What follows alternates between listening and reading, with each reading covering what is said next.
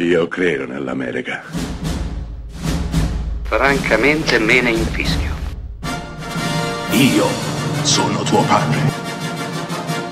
Anna Nishimasa.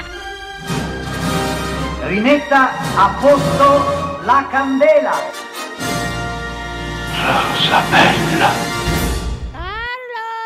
Ah, che dolore, Carfa, che dolore. Questa è una monografia che ci si infranta dolorosamente, lasciando schegge acuminate nei nostri culi. nel retto, proprio così. Infatti ho dovuto dare una versione extra, una dose extra della mia pomata per le ragadi.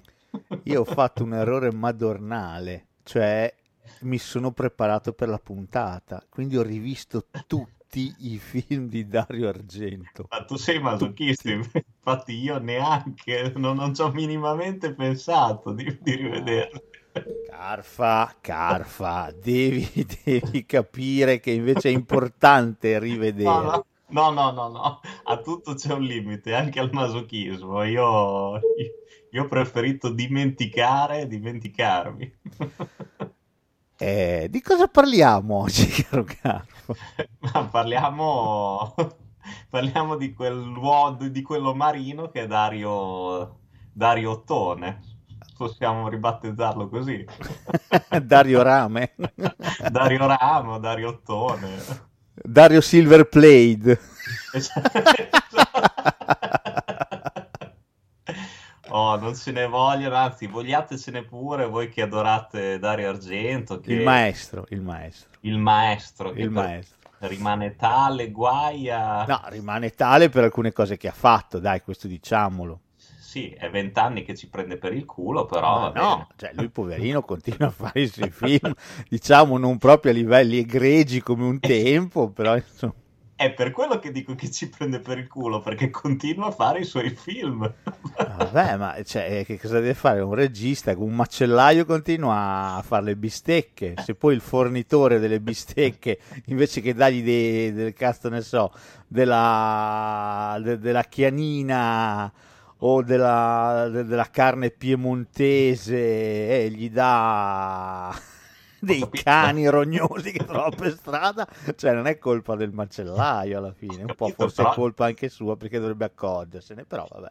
Esiste anche quella bella cosa, ancora per qualcuno, che si chiama pensione. Dici chi può, eh? Chi, chi può, Esatto. pochi, fortunati pochi. Io penso che certuni, io penso che lui potrebbe usufruirne, non credo che abbia bisogno Ah, eh, ancora. basta, Carfa, già così polemico fin dall'inizio, insomma. insomma, che cazzo, eh, scusa, eh. No, volevo mettere in chiaro il tono della puntata. No, mi sembra di aver capito che c'è. Eh, che cazzo, dai, su, da- datti un contegno. Uffa, è il maestro sempre. È... il maestro, sì. Ci, ci tengo, no, vabbè, mi- cercherò di essere, non dico più buono, ma diciamo un po' più paziente. Ah, consi- consideriamo una cosa, che viviamo in un'epoca storica, geologica, in cui si affibbia il- l'epiteto eh, altisonante, a mio, a mio avviso, di maestro, per esempio a un soggetto come YouTube anch'io, che faceva i video su YouTube e mangiava semplicemente davanti alla sua telecamera. Non che la cosa no- non mi desse gioia, eh, perché io, io per primo amavo i suoi video, però lui veniva etichettato come maestro. Sì, sì, maestro. Questo dovrebbe un po' farci interrogare sull'uso del termine maestro al Ho giorno d'oggi. analogie, infatti, tra Eh, i due. non lo so, però insomma, vabbè. cioè, sicuramente YouTube anch'io faceva dei video più interessanti di alcuni film di Dario Argento dell'ultimo periodo. eh. Questo è poco ma sicuro, su questo sono assolutamente d'accordo. Vabbè, detto questo, detto questo, salutiamo Omar che ci guarda da lassù e ci protegge. esatto. Eh, parliamo di Dario Argento, o come direbbe mia madre, Dario d'Argento, perché lei l'ha sempre stimato molto, quindi vabbè. E- è un ragazzo che comunque è del 40, Eh sì, quindi ne ha 82, caro Carfa. 82 anni non ancora compiuti, Sì, però. vabbè, quest'anno saranno 82. 82, 82. Eh, beh, insomma, un paio di matrimoni alle spalle, Sì, eh, un paio di figlie alle spalle, Fiore e Asia. Esatto. Tutta la vita io tengo Fiore, cioè Asia per me è proprio... dispiace. No, io no. Ma sai, sai, Fiore non la vedo, non vedo una foto di Fiore da tempo, quindi non no, so. non parlavo di bellezza, parlavo di capacità artistica. Ah, ok, ok, ma Fiore fa ancora l'attrice? No, però è morta in fenomena bene e, Ah. e basta, ha avuto quel decoro lì di apparire quella volta. Siamo Sì, a posto, eh, eh. tranquilli. E, e anche in Demoni ha fatto quella, quella cappatina nel, nel condotto da reazione che non Eh, era però male. voglio dire, è, è- è stata più nei suoi stracci, più, Sì, più- sì, più- sì. più timida, più tranquilla. È vero, è vero. Ha preso parte anche un altro film, però del maestro, che non, dopo lo andremo, lo andremo a dire. Se di film possiamo parlare. Comunque Dario D'Argento compierà 82 anni ed è uscito in sala con un nuovo film proprio da, da pochissime settimane. Film che è stato, penso, al cinema una settimana, perlomeno in quel di Bologna dopo una settimana è sparito. Non, Sì. non c'era più modo di vederlo. Sì, sì, sì, un film da applausi proprio. Infatti l'hai visto solo tu, e dopo Sì. ti lascerò da solo a parlare di Occhiali Neri, anche se devo dire che nel mio piccolo Sei mi sono documentato, ho Sì. ascoltato fior di recensioni su Occhiali Neri. Esatto. Quindi alcune cose mi sono diventate chiare. Che, hanno- che si parli di occhiali neri mi sono diventate chiare. Ti hanno intrigato, insomma. Eh, devo dire sì, ma poi devo dire un periodo storico in cui mi sto facendo del male fisico. Sto ascoltando dirette di tre ore e un quarto su- sul nuovo Batman. Ma non so neanche io. Immagino anche su quali canali. E poi, e poi di che tenore quelle discussioni. Vabbè, comunque. Scherzi? C- oh. Con protagonisti che sono... conosciamo bene alcuni. No, vabbè, comunque, insomma, non c'è, non c'è nulla da dire. I gusti sono gusti, eh, cosa fatta capo A.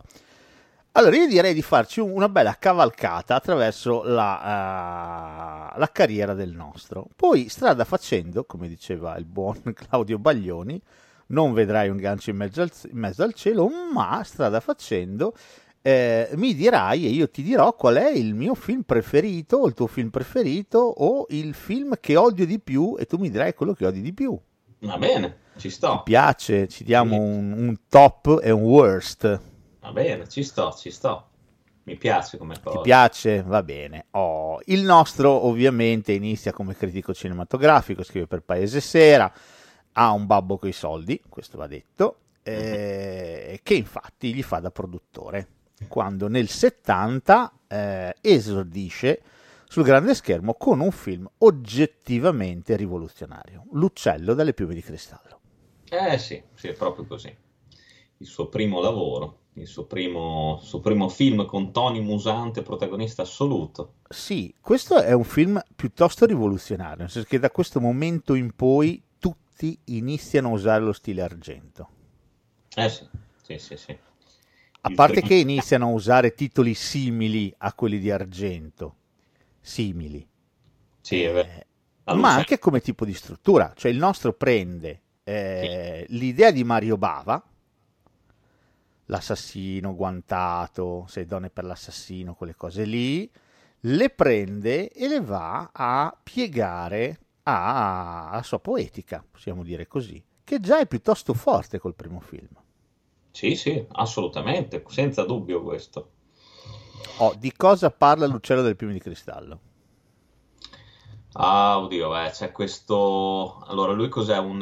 un- Non mi ricordo cosa fa Tony Musante, uno... cos'è, uno scienziato? Non mi ricordo. Eh, no, è uno scrittore, mi sembra. Ah, uno scrittore. Sì, sì, sì, è vero, uno scrittore, uno È scrittore. uno scrittore che ha deciso di passare un po' di tempo in Italia.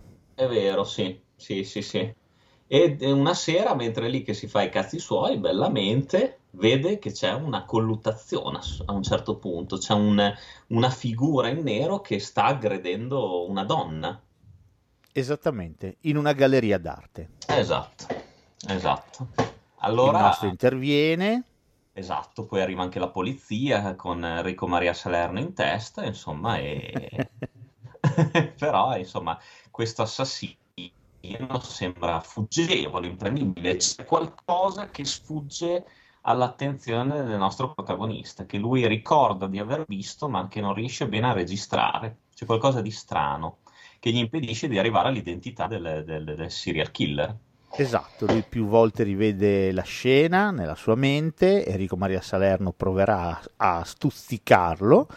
Eh, devo dire il giallo si infittisce sempre di più, salta fuori, secondo me è pieno di elementi molto interessanti questo film adesso, al di là di tutto.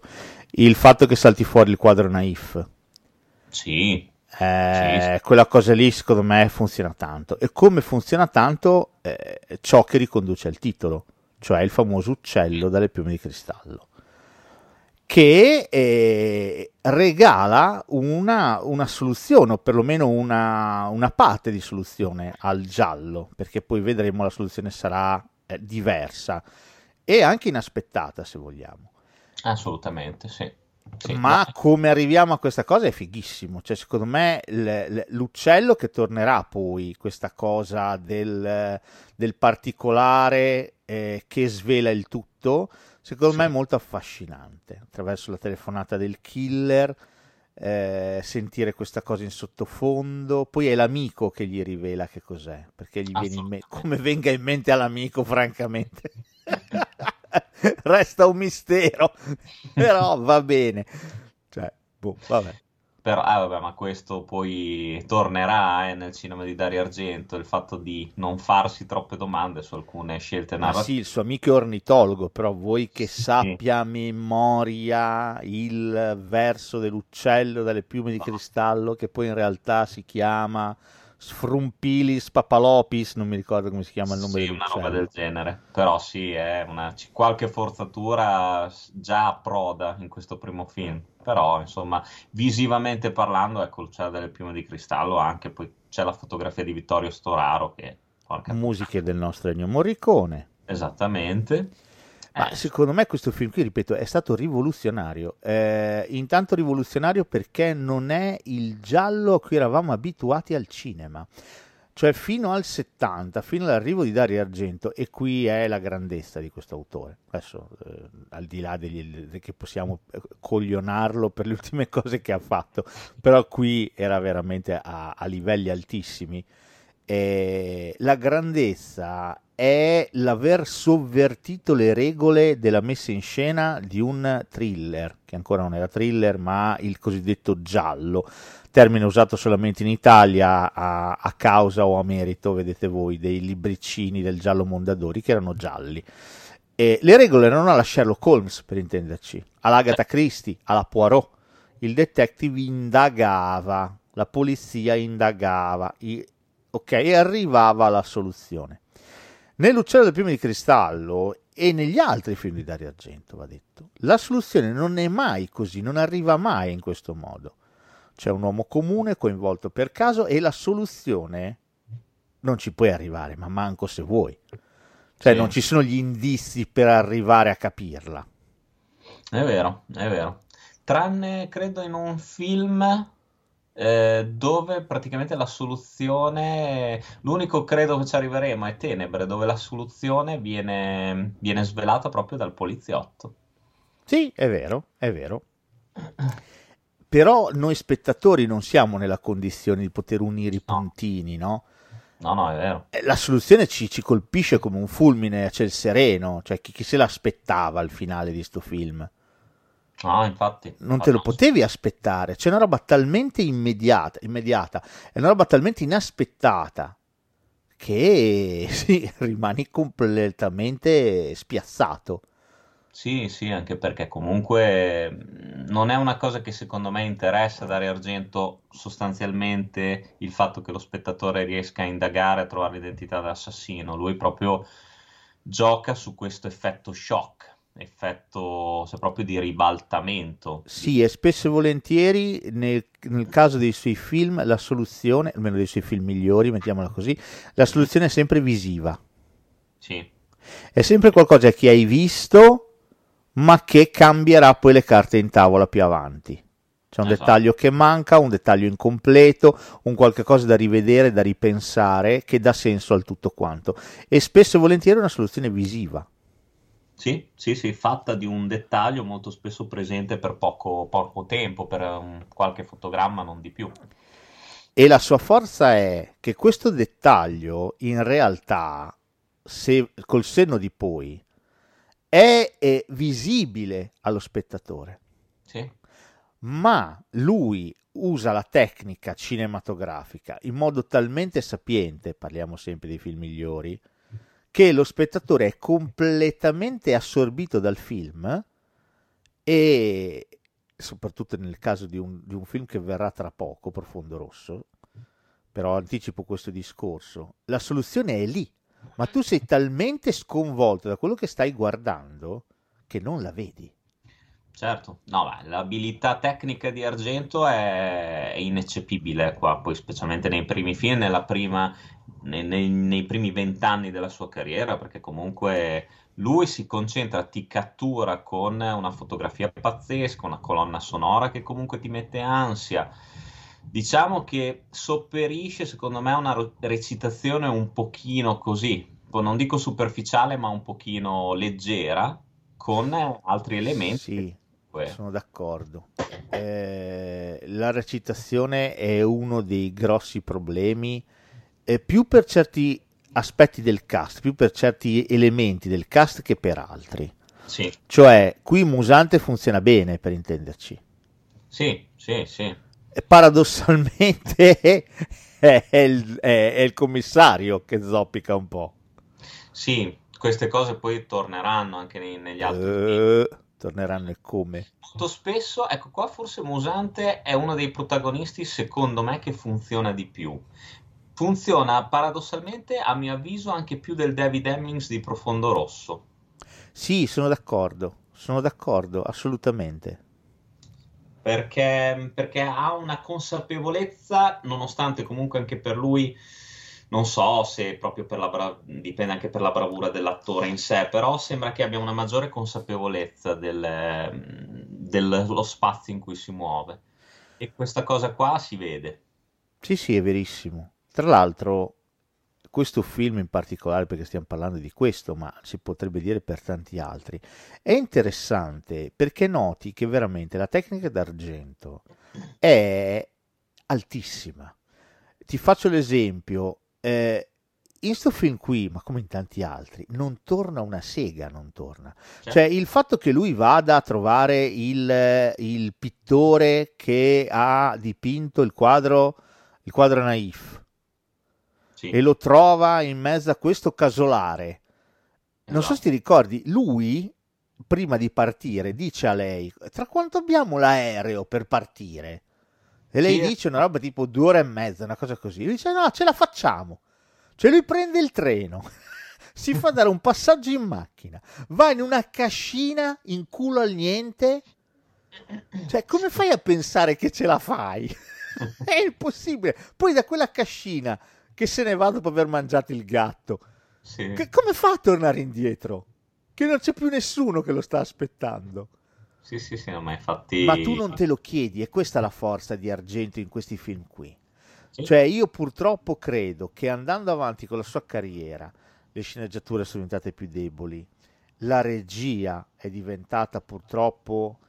Eh, forse non si è saputo evolvere, è molto rimasto ancorato a ciò che sapeva fare e non è riuscito a ripeterlo così bene, forse proprio a causa delle sceneggiature che non erano più così buone le idee hanno iniziato un pochino a scarseggiare e tutto l'impianto tecnico ha iniziato a zoppicare. Quindi ci siamo accorti di più di queste mancanze, che c'erano anche nei primi film, ma i primi film erano talmente girati in una maniera egregia che non ce ne siamo mai accorti. No, no, ma è così, è sicuramente così, anche perché è, inevita- inevitabile, cioè nel senso non si può assolutamente negare che negli ultimi vent'anni, comunque con con ogni suo film cioè comunque la tensione non raggiunga neanche di strisci i livelli delle, delle prime opere, quindi è per questo che tu non ti senti coinvolto proprio dall'inizio, anzi, cioè non, non riesci proprio a, a renderti parte della trama. Non abbiamo detto una cosa fondamentale, i film di Argento, per la maggior parte di questo periodo qua, fanno paura. Sì, sì. Fanno paura. inquietano, sono inquietanti. Anche in questo film, quando c'è la scena di lei che è sola in casa arriva l'assassino e cerca di entrare Certo. e inizia a lavorare con il coltello, con la porta, è ansiogena. Assolutamente, sì. La paura monta tantissimo nei suoi film. In alcuni poi arriva, secondo me, a livelli quasi intollerabili. Ma magari ne parleremo. Eh, lui è bravissimo a usare la tensione, è bravissimo. Poi non disdegna usare sangue, sgozzamenti e compagnia cantando. Quindi sa costruirla la tensione, sa costruirla molto bene, sa costruire la paura, sa costruire. Sì, per le prime opere poi eh, dimostrava ancora di più di saper costruire le opere perché diciamo che non c'era ancora tanto sangue per i primi 3-4 film, eh, ancora il sangue era qualcosa a cui ricorreva, ma non in maniera così, eh, così macroscopica. Ecco, Secondo diciamo. me il arriva con coso, con profondo rosso. Sì, senza dubbio, senza dubbio. Con profondo rosso proprio rompe gli argini. Ma adesso ci arriviamo. Abbiamo parlato 20 minuti del, dell'uccello piume di cristallo, però eh, te lo dico. Cioè, vedi, Sì. alla fine, alla fine, Darione Sì. è Darione. Ma è la seconda parte, infatti, che sarà Eh, un sarà più un bagno di sangue. Vabbè. Allora, tutti si buttano a fare lo stile argento. Questa cosa per me è paradossale. Tutti si mettono a fare lo stile argento in Italia. Argento nel 71 fa un film che non c'entra un cazzo con lo stile argento, che è Il gatto a nove code, che sembra un giallo tradizionale. Sembra un giallo manco italiano, non c'è niente del- dell'Italian style che lui stesso aveva contribuito a imporre. Sembra un film americano. È vero. Sì, anche perché poi comunque il cast è molto più internazionale qua. Sì, verissimo. C'è Carl Molden che fa il cieco, appassionato di enigmistica. C'è James C'è Franciscus. Jason Fiscus che fa il detective. Non è un Esatto. detective, è il detective? Non mi ricordo. No, credo che sia un giornalista. È un giornalista, bravo, è un giornalista, perché anche l'altra cosa che va detta. Eh, Argento ha una scarsissima considerazione dei poliziotti. Sì. Fa sempre delle figuracce nei suoi film. Però, E poi c'è la, la bellissima Catherine Spack qui. c'è Catherine Spack. Questo sembra, ripeto, un film internazionale, non sembra neanche un film italiano. Patinatissimo. Sì, Qui questo proprio è iper patinato, eh. Sì, è vero. Eh, è molto flu, molto patinato, anche la colonna sonora è la più addomesticata forse di questo periodo qui. È un film eh, dove c'è un matto, un matto, cioè, sì, c'è un tizio che finisce sotto il treno Esatto. e poi da qui in poi iniziano a morire altre persone. Tutto quanto è collegato a una clinica. Anche qui, se vai a vedere la risoluzione finale, è delirante. Cioè, è delirante. la- Questo qua ammazzava le persone per un motivo veramente idiota. Sì, anche qua, sì, esatto, non torna un Nel caso. primo film era interessante invece, cioè, non l'abbiamo detto. Il cielo primo di cristallo è molto interessante perché si va a citare, se vuoi, un po' anche Hitchcock.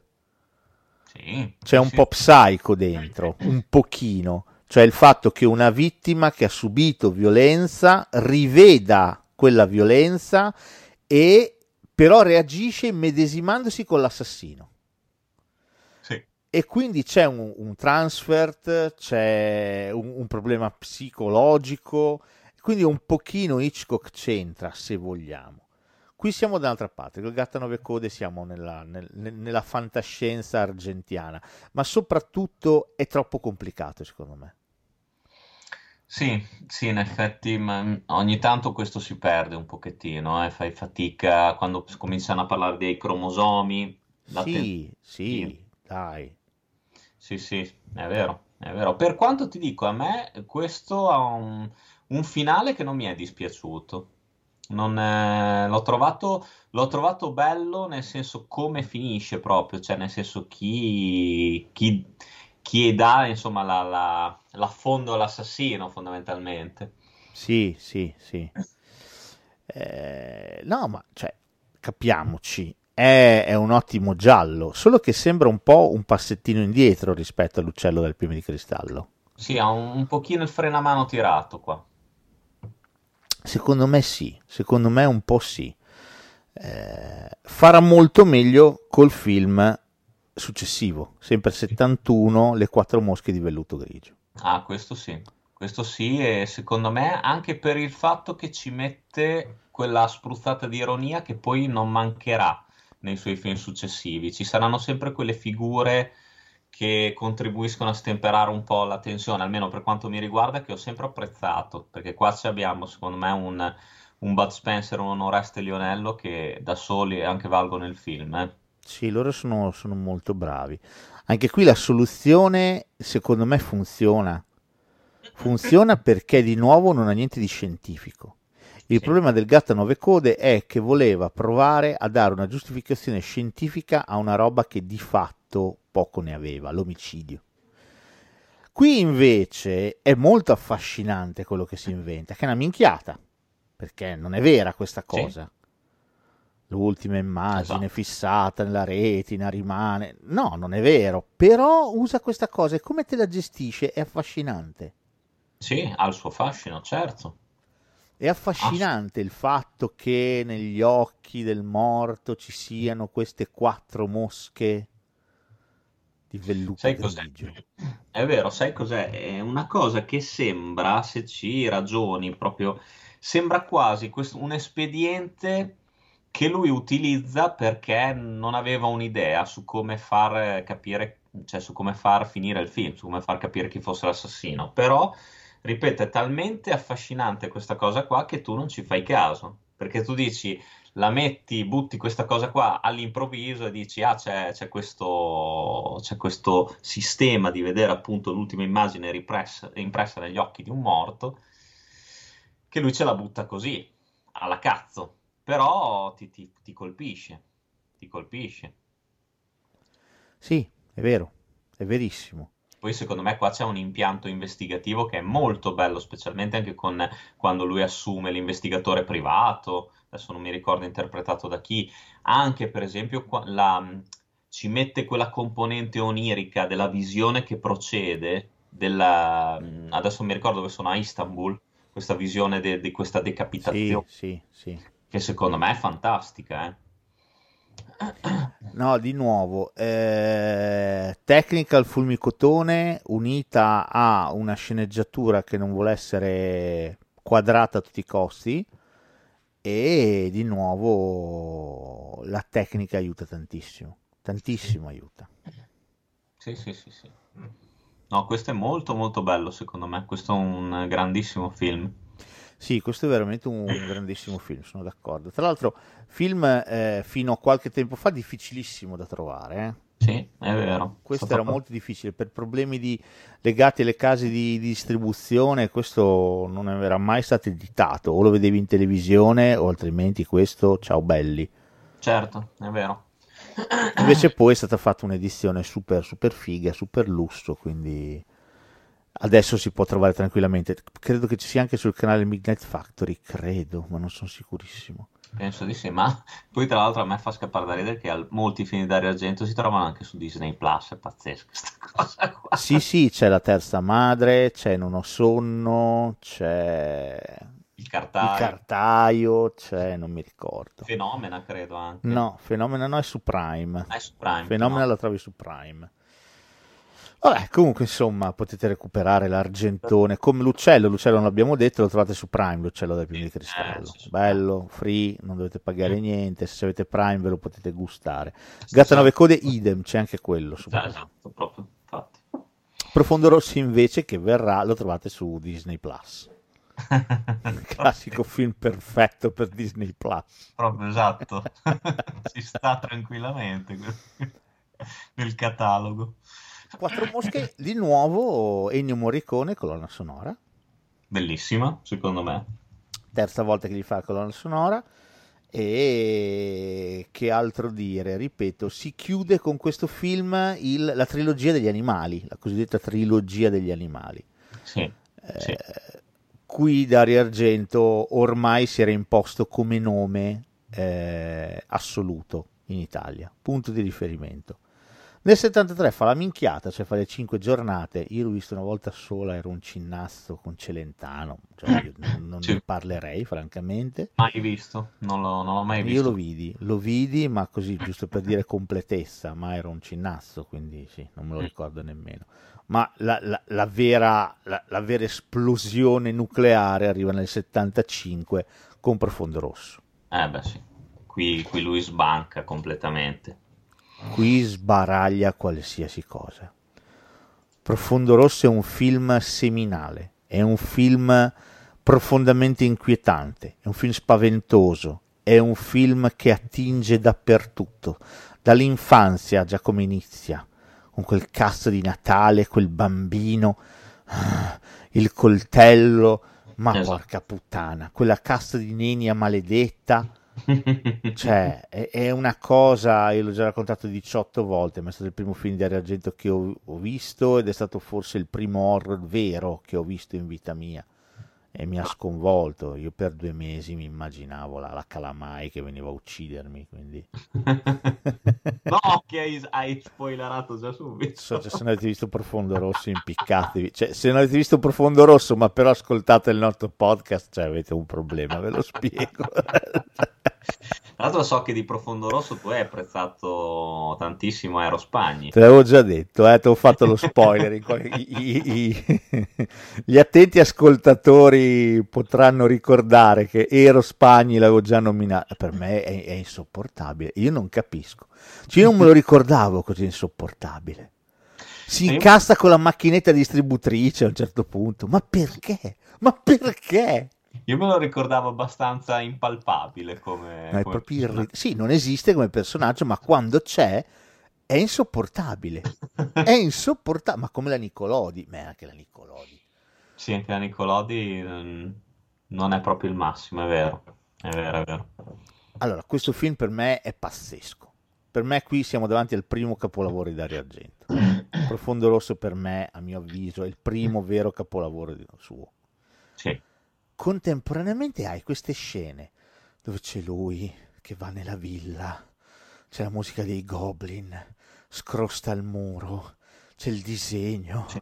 poi apre tutto e c'è lo scheletro e porca troia ti monta una roba. Unite a lui che va in macchina con la Nicolodi che le manca il sedile, c'è lui senza sedile. Non capisco perché. Cioè, nel senso, va bene stemperare, ma così porca puttana è Stanley e Olio. Cioè, non... Perché? Perché Eh, così tanto? Lui è altalenante, è sempre stato altalenante. Io non lo so, poi i dialoghi, dialoghi, dialoghi, i dialoghi. Quel film lì muto sarebbe, sarebbe una roba fantastica. Perlomeno le parti dove parla la Nicolodi. La Nicolodi dice delle cose che non stanno né in cielo né in terra. Ma adesso questo l'ho visto anch'io di recente, però non soltanto, secondo me ci sono anche delle... C'è la scena, la prima scena anche dove lui incon- si incontra con la Calamai per la, la prima volta che è esagerata, è troppo dilatata quella scena lì. Eh, ti serve per arrivare, perché sennò questa pagina che cazzo è? L'hai vista solo un secondo, invece te la... Sì, Ti, però... ti- ti- ti- ti frolla un po', no? Lo fa apposta.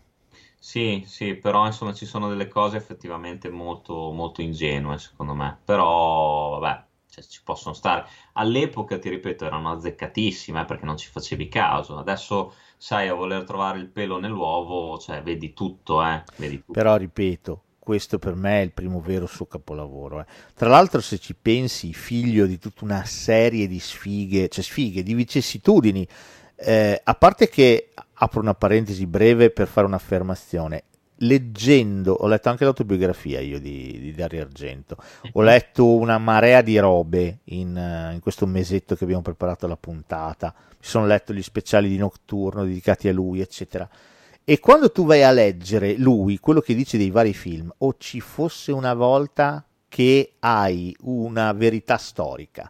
Cioè, una volta dice che ha avuto un sogno e allora dopo ha deciso di fare quel film lì.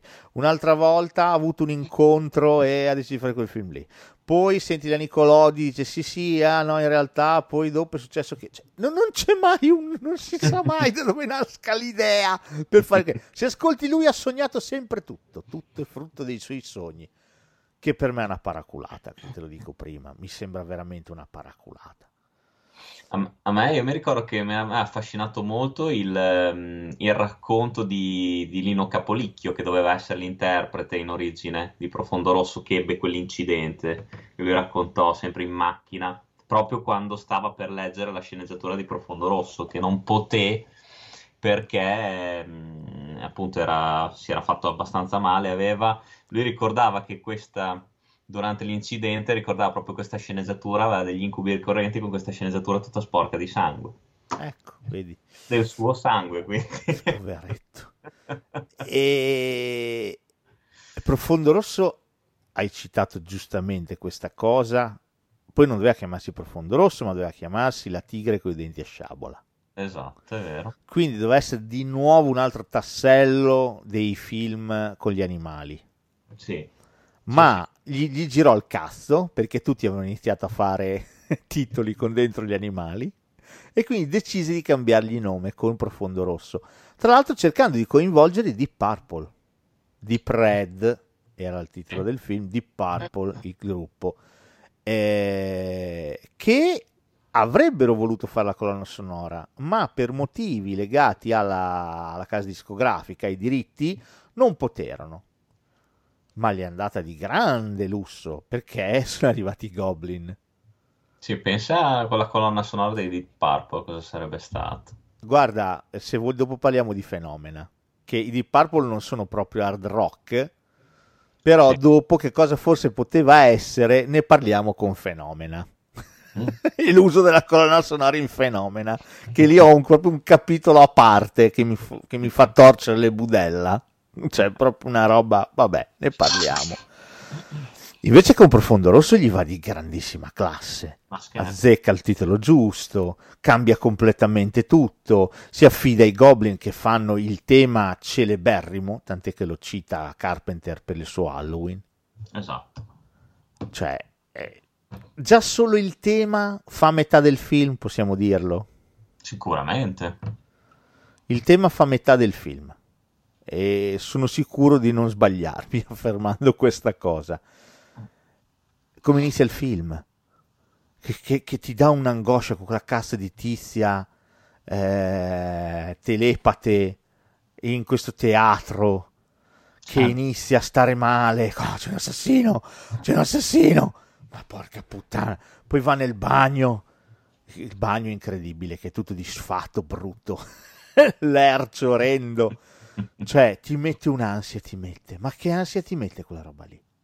Tutto, tutto. Il, il film secondo me è un'ansia continua. Sì, gli omicidi sono pazzeschi. Gli omicidi in questo qui sono pazzeschi. C'è anche la scena in cui lui comunque si chiude, si chiude in casa con l'assassino che comunque gli parla da, da dietro la porta. Anche. Ma merda. Ma, eh beh, perché quando muore la tizia con eh, l'acqua bollente? Sì, sì, sì, sì. Ah, che saluta la signora che va via, che prende l'autobus, lei torna in casa tra le bamboline appese. E lì è fantastica secondo me anche la scena dopo in cui arriva a indagare Glauco Mauri. Sì, assolutamente. Come... Ma poi se vuoi parliamo anche della fine che fa Glauco Mauri. Ecco, eh, però per, per, colpa di Rambaldi. Cioè, ma quella scena lì, quella scena lì col bambolotto quel bambolotto lì è fantastico. Il bambolotto meccanico. Ma che... anche, lì, anche lì se ci pensi non torna un cazzo. Ma certo, ma certo, non è assolutamente plausibile. Sì, sì, sì. E invece, però, vedi. Non è plausibile, ma come non è plausibile che la tizia saluti la vecchia 5 minuti che prende l'auto, torna indietro c'è la casa piena di bamboline? Ma chi cazzo è il killer Speedy Gonzales? E l'immagine, infatti, l'assassino dice, porca puttana, aspetta, fa fretta, metti qua Ma non te ne frega niente perché sei talmente dentro il film. e qui è la sua tecnica che è allucinante. Questo quando si tratta di filmare degli omicidi è, è è il numero uno. A me dispiace il numero uno. Cioè io arrivo a capire guardando questi film qui perché il nome di Argento a un certo punto all'estero ha iniziato a girare eh, tra i veri maestri del, dell'horror. Sì. Sì, sì, sì. Romero, Carpenter, gente che lo amava perché lui ha una tecnica che è allucinante, allucinante. Poi qua si concentra proprio sui primissimi piani, cioè qua quando anche uccide c'è, vedi i dettagli della lama del coltello che affonda nella carta, qui lui sì, sì, sono d'accordo. Qui, la, qui la catenina che entra nel- nelle viscere, Eh, la, la gomma che schiaccia la testa con quel rumore secco. mm, le- le- perché la, la- la ghigna contro lo spigolo della, della scrivania? Eh sì, esatto, esatto. Ma porca puttana, no, questo è veramente a dei livelli per me esagerati, esagerati. Qui quando mette in scena quelle cose lì rimani ipnotizzato. Tant'è che qui, eh, qui è macroscopico l'indizio. Sì, Qui è veramente macroscopico. Cioè, se eh, col senno di poi lo riguardi, o è lì, eh, sì, sì. è lì, sì, è chiarissimo, si no, vede benissimo, si cioè, vede. non te ne puoi accorgere per ovvi motivi, perché Eh certo, perché è la prima volta che lo vedi sei talmente angosciato. Questo, te ne ammazzano una, eh, sale su, eh, dentro il corridoio. Oddio, lo- l'omicida c'è, non c'è, che cosa succederà? Cosa sta- cioè, sei talmente poi- dentro questa cazzo di musica che quella roba non la vedi, ma è lì, è Che, lì. Che poi anche lì la cosa bella è che non torna un cazzo, perché uno dice perché non l'ha ammazzato anche lui? Sì, infatti. Beh, era amico del figlio, era Eh, amico del figlio. però, Rispetto, però, rispetto, era amico del figlio. Però qui becca tutto, becca le motivazioni, un trauma legato al passato, becca tutto, becca. sì, Qui becca tutto, tu sei completamente immerso in Profondo Rosso. Immerso, completamente. Sì, sì, Poi, vero. te l'ho detto, Ero Spagni, la Nicolodi, per me ci sono dei problemi su queste cose qui. Però chi se ne frega, ma chi se ne frega, qui siamo a dei livelli talmente alti che io rimango ammirato, rimango ammirato, Eh, qui ci sono degli omicidi che... a me è rimasta impressa anche la Nicoletta Elmi che trafigge le, le lucertole. Merda? Sì, ma scherzi? La figlia di Azzurrina.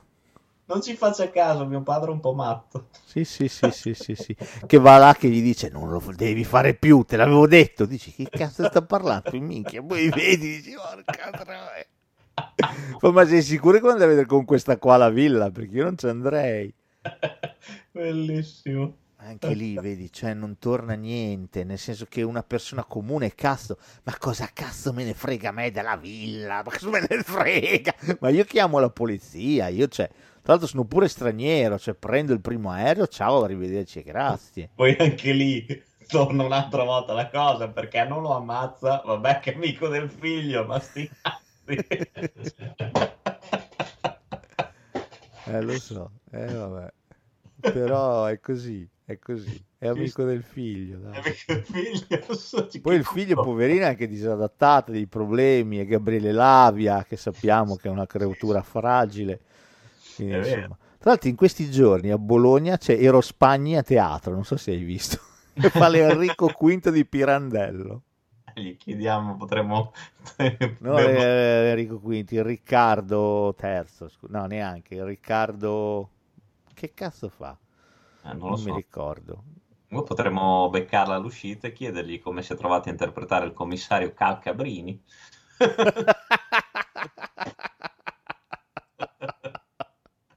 Così. Così. e se pensa che quel ruolo lì fosse fondamentale alla trama. Quella scena in cui lui litiga con la- il distributore automatico è storia. ormai. Ah sì, quella lì, eh, cioè, tu, no, no, però mi hai detto che non te la ricordi quella lì. No, non me, la- non me la ricordo, però adesso che me la- quando, da quando me l'hai detto qualche flash, me- io mi ricordo quando entra alla fine, quando deve sparare, che spara a Carlo. Che anche quella scena lì è, cioè, assurda. Cioè, Poi non mi ricordo cosa gli dice, fa mi ha rovinato, cosa gli ha mi ha rovinato la giacca, me la paga, Sì, cosa sì, sì, sì, gli fa una battuta. Va bene, Sì. dai, ci sto. Adesso guardo dov'è che fanno... Lo importuniamo. Oh, io ci sto, l'Enrico IV di Pirandello, tra l'altro è anche bello, potremmo andarcelo a vedere. Secondo me Ero Spagni più che Profondo Rosso si ricorda le tette di Serena Grandi quando ha fatto Teresa.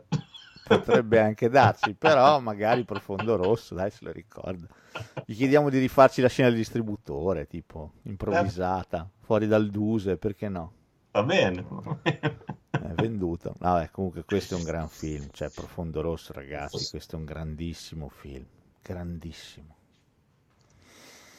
Niente da dire, cioè questo è veramente il primo vero capolavoro di, di Profondo Rosso. E fino a qualche tempo fa lo ritenevo il mio film preferito di Dario Argento. Ok. No, il mio preferito arriva adesso. Questo è sicuramente il mio capolavoro di Dari, di Darione. Eh, sì, sì, sì, sì. Eh, nel 77 arriva l'adattamento di Biancaneve e Sette Nani da parte di Dario Argento, intitolato Suspiria. Eh sì, questo primo Ah, film questo è un altro capolavoro assoluto. eh. Questo forse è il suo vero capolavoro, oggettivamente parlando. Questo è il suo vero capolavoro. Questo, questo è un film che ancora adesso faccio fatica a rivedere da solo, a differenza di Profondo Rosso, che ho digerito abbastanza. Quindi quando un film ancora adesso mi inquieta e faccio fatica a rivederlo, vuol dire che è il mio capolavoro. Questo Ah, sicuramente. ok, no, io oggettivamente lo ritengo un capolavoro, non è il mio preferito, nel senso che l'ho già metabolizzato da un po' Suspiria, da questo punto di vista. Però ci troviamo di fronte a un grandissimo film. Grandissimo film, enorme. Suspiria ha influenzato tutte le opere horror da lì in poi. Se non le ha influenzate come trama, le ha influenzate come omicidi. Se non le ha influenzate come omicidi, come fotografia. Se non come fotografia, come utilizzo della tensione. Cioè, è una roba... È praticamente perfetto. A No. partire da qualsiasi aspetto, la fotografia, la colonna sonora, i Goblin qui veramente compongono un, un album che è un capolavoro. eh. Sì, sì, sì. Suspiria è il capolavoro dei Goblin. Qua ci sono delle- anche delle scelte registiche, c'è quella scena pazzesca della, della- della piazza dove viene ucciso, mm, come si chiama, Flavio Bucci, Bucci. Sì. che è, pazzesca, dove viene, de- viene proprio descritto perfettamente il volo di questo uccello con, tramite la telecamera, di questa presenza malefica, che è fantastica. Ah, è meraviglioso, meraviglioso. Non abbiamo raccontato la trama di Profondo Rosso. C'è un tizio che un giorno vede una che viene ammazzata, va su, Esatto, rimane coinvolto in una serie di casini si trova a indagare. e poi incontrerà sia Ero Spagni che la Nicolodi. Fine della trama. Suspiria eh, è la storia di eh, una ragazzina che è lei come si chiama pure lei Eh, eh, Jessica Harper. Jessica Harper non mi viene il nome della- dell'attrice che debutterà è qua il suo primo ruolo credo se mi ricordo bene e Jessica Harper ragazzina arriva a Friburgo in, eh, in una accademia di danza lei vuole fare la ballerina e Sì. si troverà in mezzo al culo le streghe Esatto. fine della trama Peccato che il film, già solo come comincia, lei che arriva all'aeroporto, prende il taxi, c'è sta cazzo di, di- di- di- pioggia che non finisce mai, ci sono sotto le musiche dei Goblin, che guida il taxi? esatto, poi in mezzo ai boschi si vede la, la- la- la- la tizia che, che- che vagabonda urlando, Esatto. Arriva a sta scuola, minchia, c'hanno delle ghigne le professoresse della scuola, io avrei fatto marcia indietro, sei tornata via subito. Ci sarebbe stata una scelta saggia che però avrebbe influ- influenzato, anzi reso impossibile il film. Cioè, c'hanno delle ghigne, ma tutti quanti, tutti quanti. Tutti. Poi lui voleva addirittura usare un cast ancora più giovane, voleva usare delle bambine, Sì, è vero. Ma gli hanno detto, Dario, eh, Un po' un problema. Dario, dai Dario, porte- dai, su. Però ha alzato le maniglie delle porte. ha alzato le maniglie della porta proprio per dare l'impressione di, di, di- di- questa età giovane fondamentalmente. Sì. Però sì, eh, il fatto che si, si, pensi che a un certo punto poi Jessica Harper è una strega a sua volta non è esplicitato, ma è piuttosto chiaro. Certo, Troppe cose non tornano, lei vede e sente cose che le altre non vedono, lei è l'unica che riesce a uccidere la, la, la Madame Marcos. Esatto. e in mezzo... Esatto, e in mezzo c'è tutto, tutto concentrato, la tecnica, la sapienza e il bisogno di horror di Argento a parte che qui una bella zampino ce l'ha messa la Nicolodi, che era fissata con le streghe. Esatto. E, e mettono in scena un film che, cioè, già a partire dal primo omicidio, che è una cosa, il primo omicidio. Primo doppio omicidio. Il primo, bravo, doppio omicidio. è una cosa è una cosa impressionante da guardare, impressionante, ma questo è un film che veramente fa paura. Sì, sì, te l'ho detto, questo faccio ancora fatica a questo fa veramente paura alla fine la, la ragazza, la succube, merda, anche quella è impressionante. Sì, sì, sì, è vero, ma poi anche la scena del filo spinato con quella stanza. Uh, merda. La scena dei vermi, cioè ce ne sono di, di quelle che ti, pro- ti, entrano dentro in questo film. Questo è un film veramente spiacevole da guardare, mette veramente lo spettatore a dura prova Qui sì che andiamo forte anche con i dettagli, il cuore esposto con la lama che lo trapassa. Sì. Qui andiamo alla grandissima. Eh. La gola tagliata. Ma certo, qui andiamo alla grandissima. Qui Argento ha rotto gli argini e ha detto io vado, chi c'è c'è. chi mi segue bene, gli altri ciao belli. No, questo, questo fu il film eh? Con cui mia madre smise di vedere Dario Argento. Cioè ah, i miei sì. genitori amavano Dario Argento, mia madre in particolare col giallo andava giù di testa. E se li era fatti tutti, uccello, gatto, mosche, profondo rosso era diventato il suo preferito. Ma quando andò a vedere Suspiri, io mi ricordo, quando andò a vedere, era il 77, io avevo 5 anni i miei appositamente una sera partirono da casa per andare a vedere Suspiria. Sì. Al cinema. Fai finta che i miei al cinema non ci sono andati mai da quando sono nato io, da soli. Okay. Che ovviamente sono stato lì con loro e avevo un'età decente da bambino. Poi dopo quando sono stato un ragazzo hanno fatto i cazzi loro. Però eh, quella sera mi lasciarono con mia nonna per andare a vedere il nuovo film di Dario Argento.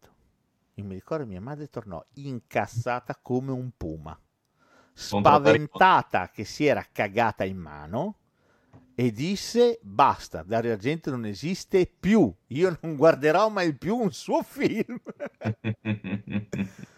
questo è un film che veramente terrorizza. Eh. Questo, questo, è pazzesco. Beh, poi secondo me anche la figura, qua Dario Argento si butta anche sulla figura della strega che se vuoi era anche una figura nuova, adesso al di là del fatto dei, dei film con Barbara Steele, La maschera del demonio, tutte le streghe insomma un po' più classiche. Qua c'era una figura della strega più moderna, più subdola, più che ti montava più dentro, quindi una cosa non, totalmente nuova nei film di Dario Argento. Quindi un mostro che faceva veramente paura perché si era abituati più ai mostri classici. La strega non era mai stata, specialmente nel cinema italiano, toccata così da vicino. No, così no, così chi mai? Ma cioè, a parte che anche dopo, sì. pochi sono arrivati a quel livello lì, eh? Sì, sì, sì, sì, hanno dato... Forse si è avvicinato Rob Zombie. Si è avvicinato Rob Zombie, secondo me anche The Witch è una cosa diversa, eh? Cioè una... il mood è completamente diverso. Sì, sì. Però l'inquietudine c'è, eh? C'è, c'è, c'è sicuramente. È diciamo più raffinato, più, più elegante. Una strega inquietante, ma un po' più elegante. Quella di Suspiria è anche affascinante, ma è brutale, è sanguinaria, è de- devastante. Ti, ti, ti, ti distrugge dentro proprio. Assolutamente d'accordo pazzesco. No, no, questo secondo me è un film meraviglioso, su tutto, cioè con questi con queste mh, dominanti rosse, blu, verdi che comunque ti spaccano gli occhi, ma non ne vuoi ancora. Cioè, bellissimo, bellissimo veramente Suspiria. Sì, sì, sì, sì, sì, no, questo è un film eccezionale. Eh, qui ripeto, qui era un livello talmente autoriale all'alto che compone un film che ancora oggi è spaventoso, attuale, non ha perso niente, non ha veramente perso niente. Sono d'accordo. Sì, questo, questo, questo è il mio preferito, posso dirlo con, con Oh, sicurezza. ne hai ben donde, ne hai ben donde. Tanto Profondo Rosso uscì in Giappone come Suspiria 2. È vero, è vero. Quindi, ovviamente Suspiria, non l'abbiamo detto, è il primo film della famosa trilogia delle madri. Sì, Qui c'è Mater Suspirorium, no, Suspi... ma c'è, ma, sì, sì, Mater Suspiriorum, Mater anche, Suspiriorum. anche perché è progetto che, di cui Argento già era, era convinto, perché comunque già qui si parla delle tre madri. Sì, assolutamente. Quindi, E ovviamente, visto che bisogna battere il ferro finché è caldo, nell'80 arriva Inferno. Ecco, qua. Inferno io l'ho rivalutato tanto, è diventato forse il mio film preferito di Argento. Io questo lo trovo strepitoso. Io questo lo trovo veramente strepitoso perché a differenza di Suspiria, che comunque mantiene una coerenza narrativa, qui se la butta al culo Sì, sì, e questo, crea un film che è anarcoide. questo è Va veramente dove cazzo gli pare. Sì, sì, questo è delirante. Il suo unico intento è farti cagare nelle mutande. Basta. Sì, sì, è vero. Sì, E, beh, e questo è per me, per me è pazzesco questo film. È la, co- il- è la cosa bella, Inferno, la cosa bella di Inferno è che il film ti riassume il titolo, perché che cos'è l'inferno se non il caos? Esattamente, esattamente. E questa anarchia legata all'inferno, legata alla paura, per me è proprio la paura. Io forse l'avrei chiamato paura più che inferno, però capisco che devi fare il discorso sulle madri, de- cioè, tornava col finale, mi va bene, però questa è proprio paura pura. Sì, sì, Questa è quella paura irrazionale che ti piglia e non sai neanche tu perché ti piglia. Non sai neanche da cosa è legata e perché ti sta montando lungo la spina dorsale. È Sì, allucinante c'è questo quella film. scena, sì, sì, sì. Qua c'è quella scena che non dimenticherò mai, del tipo che viene, sta- viene divorato dai topi, arriva il macellaio che sembra che gli vo- lo voglia aiutare, gli Questo è la bellissimo. Sì, sì, sì. Tra l'altro è girata a Central No. Park quella scena lì, eh? Non è Sì, rifatta in studio, girata a Central Park. C'è il tizio Zoppo che sfrombola in questo canale pieno zeppo di sorci, pieno sì. zeppo di sorci, e che iniziano ad aggredirlo. Ed è bellissimo perché tu vedi in lontananza le- le- sto tizio che è- gestisce un, un, un drugstore, un, Sì. è lì che co- con una mannaia che sta tagliando della carne. Sente sto tizio urlare e dici, cazzo, adesso lo andrà a aiutare.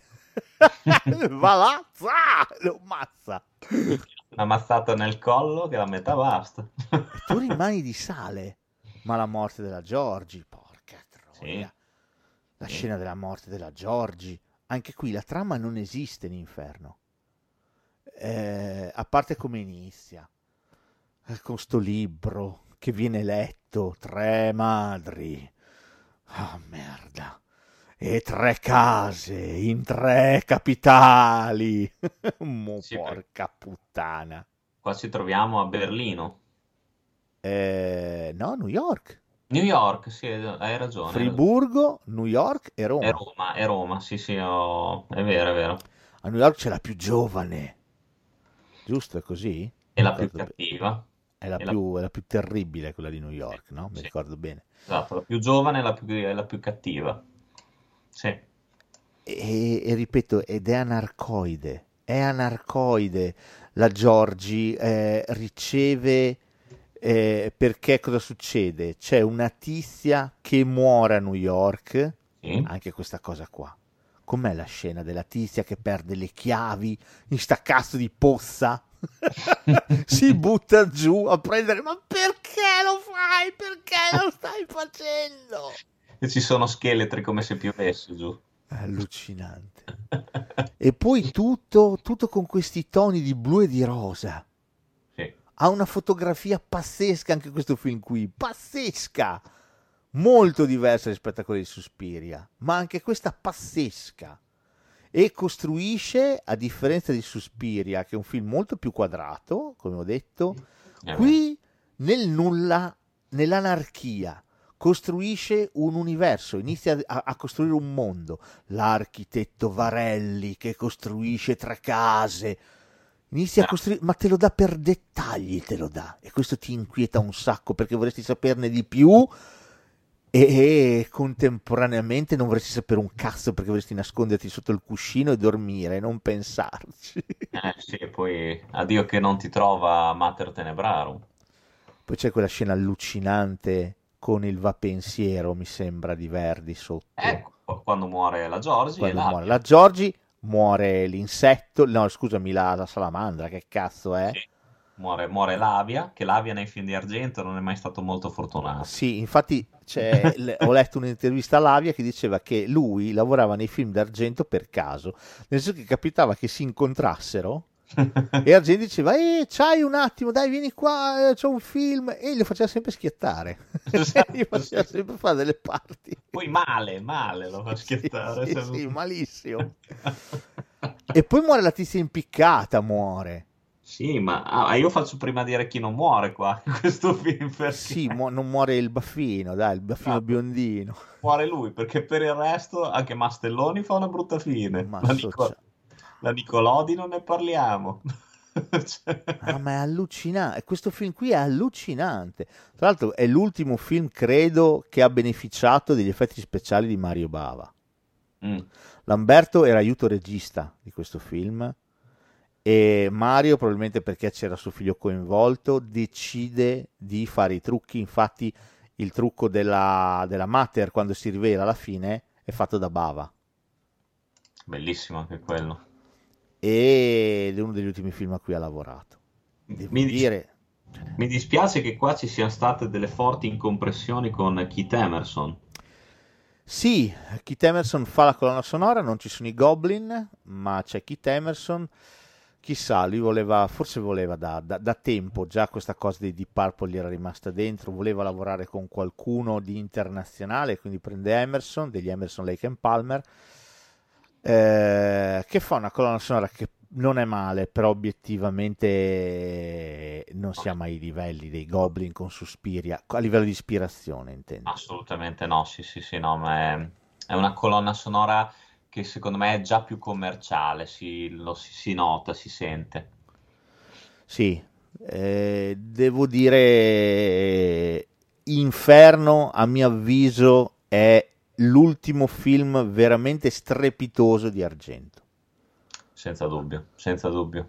Questo è l'ultimo film di cui, a parte che è un altro capolavoro secondo me, quindi i capolavori sono tre, Profondo Rosso, Suspiria e Inferno. Questi tre secondo me sono pazzeschi, questi tre dovete almeno vederli.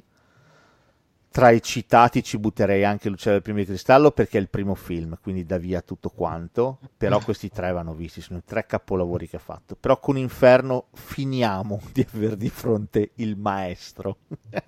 Sì, mh, diciamo che ecco, sono eh, Inferno poi è molto importante, vabbè, già Profondo Rosso e Suspira aveva fatto, ma Inferno lo consacra come maestro dell'horror, mentre prima era più ancorato al giallo, al thriller fondamentalmente. Oddio, secondo me più Suspiria, eh. Anche perché poi eh, Inferno non incasserà tantissimo, eh. È vero, però come hai detto tu, lo vedo più horror proprio per la sua natura anarcoide. Perché Ah, beh, proprio, quello sì. Perché proprio Dario Argento qua se ne strafotte ancora di più che, che in Suspiria. Però Può forse sì. No, ma sono d'accordo. Eh, questa natura anarcoide lo porta a fare forse il passo più lungo della gamba. Sì, Tanto pubblico eh, dell'80 non lo ha capito, secondo me. Non l'ha capito, sì, effettivamente sì, e non, non l'ha apprezzato. Era molto avanti rispetto ai tempi, secondo me, Inferno. Sì, sono d'accordo. Cioè, secondo me è un film eh, che è più facile apprezzare oggi Sì, sì, senza dubbio. rispetto che 40 anni fa. Cioè, 40 Anche- anni fa questo era veramente troppo avanti, come struttura narrativa, come, come tutto. Sì, sì, sì, sì, è vero, è vero. Però sì, è stato secondo me proprio dimenticato in fretta ai tempi, proprio anche per questo motivo, non, non- non- non è stato capito. No, è veramente. eh, questo è un film pazzesco, lancinante, ti lascia delle ferite addosso mentre lo stai guardando. Perché? Perché è difficile guardarlo. Eh, ogni scena, anche la più. A parte che qua, rispetto agli altri, dove ci eravamo tirati dietro le macchiette, l'umorismo, qui non c'è un cazzo da ridere. Sì, sì, è Qui vero. abbandona completamente quella roba lì, eh. quell'aspetto lì qui non c'è. Qui È ve- sei sempre in tensione eh, per tutta la sua durata. No, no, è veramente un peccato che il pubblico non abbia, non abbia capito la, la grandezza, secondo me, di questa, di questa pellicola. Tant'è che poi Argento ha dovuto poi correre ai ripari tornando al thriller nel film successivo. Sì, arriverà a detestarlo Inferno. Mm. Tant'è che all'inizio del film successivo, che è Tenebre, dell'82, se ci pensi, primo fa fuori Mater Tenebrarum. Esatto, e poi inizia col libro che viene bruciato. sì, proprio così. Quindi è, è come una specie di così, di, boh, di protesta contro l'inferno per voler- volerlo dimenticare. Sì, è vero. Eh, per chiudere con Inferno, volevo dire un'ultima cosa che è questa. Anche oggi, secondo me, sicuramente un film che si può apprezzare meglio di 40 anni fa. Ma paradossalmente, oggi come oggi, secondo me, non viene apprezzato come dovrebbe perché viene sempre ritenuto il fratellino minore di Suspiria. Mm. Cioè la fama di Suspiria è diventata talmente enorme, e ci mancherebbe un capolavoro, eh? un capolavoro, eh, che di solito si snobba Inferno. Invece secondo me Inferno è quasi pari a Suspiria come bellezza. No, no, è vero, è vero. E invece lo si ritiene un filmino. E Sai questo per me è sbagliato. Sai cos'è? Forse una cosa, a mio parere personalissimo, che funziona poco in Inferno, ma te ne strafotti poi alla fine, è il protagonista. Cioè Jessica Harper catturava molto di più. Il protagonista di Inferno, boh, un po' gne gne, secondo me. Un po' gne è bello. Cioè, è- è- un po', un po' così, cioè si è uno dei protagonisti che ti ricordi meno dei film di Argento. è vero, è vero, è vero. Sì, sì, il baffino zazzerino biondo, sì, chi cazzo Sì. se lo ricorda.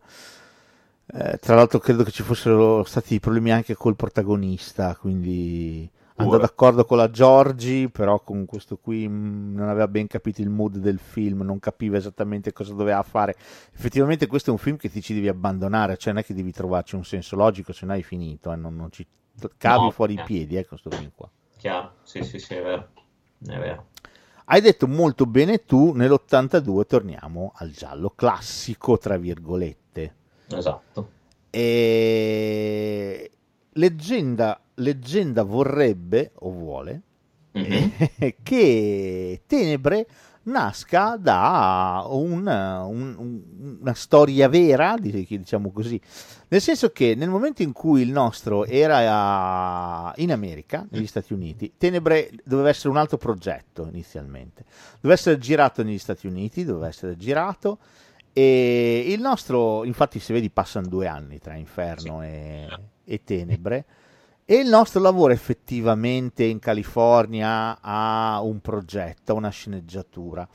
E in quel periodo uno stalker riesce a trovare il suo numero di casa e inizia a chiamarlo in continuazione.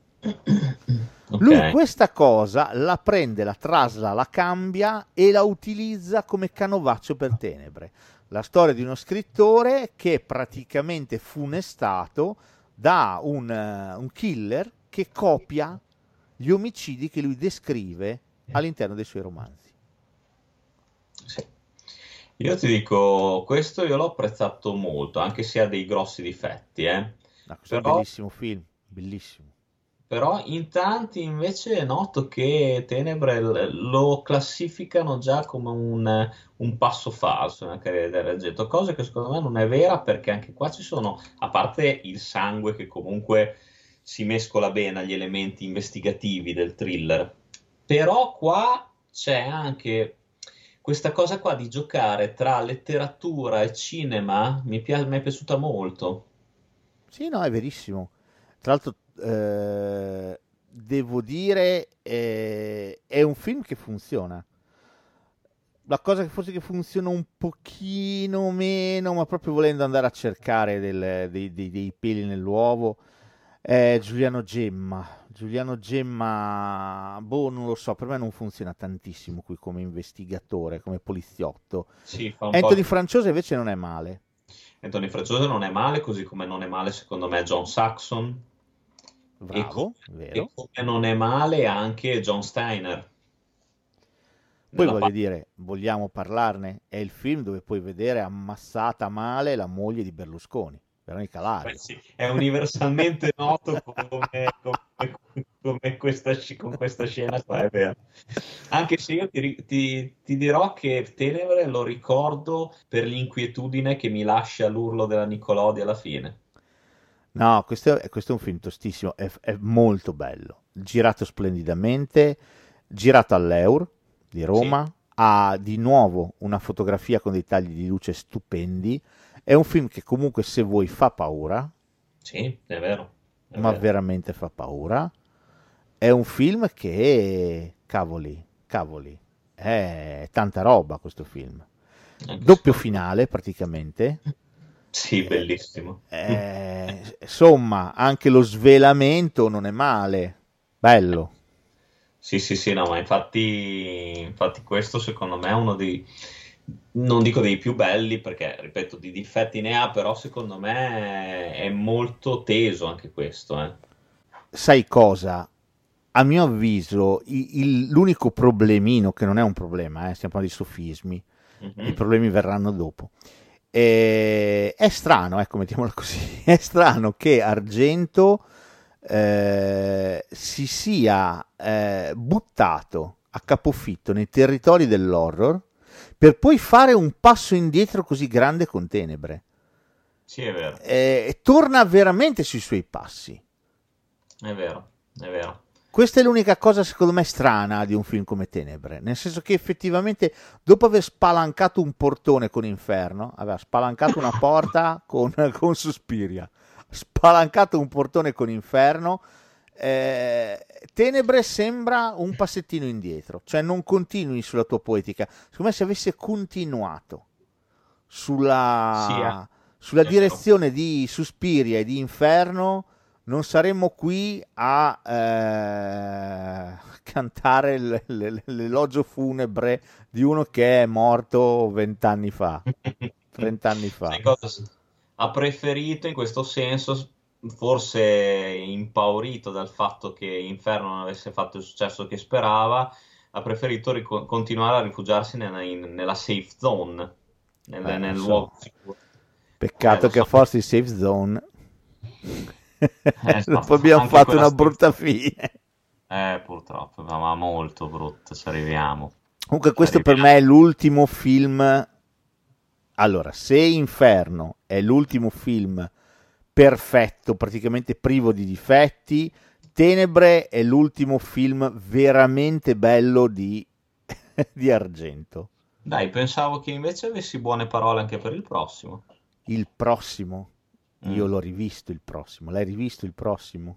No, è da un po' che non l'ho rivisto. Dovresti dargli un'altra occhiatina. ah, allora dico una cosa. Profondo Rosso lo trovate su Disney Plus. Mm-hmm. Suspiria lo trovate su Prime. Inferno lo trovate su YouTube. Inferno. Tenebre lo trovate su Prime. Il prossimo, Fenomena 1985, lo trovate su Prime. Ok. Oh, dopo Tenebre, Darione decide di ripartire alla grande. Di nuovo, thriller soprannaturale, perché qui c'entra una ragazzina, Jennifer Connelly, che parla con gli insetti. Esatto. E questa è la figata del film.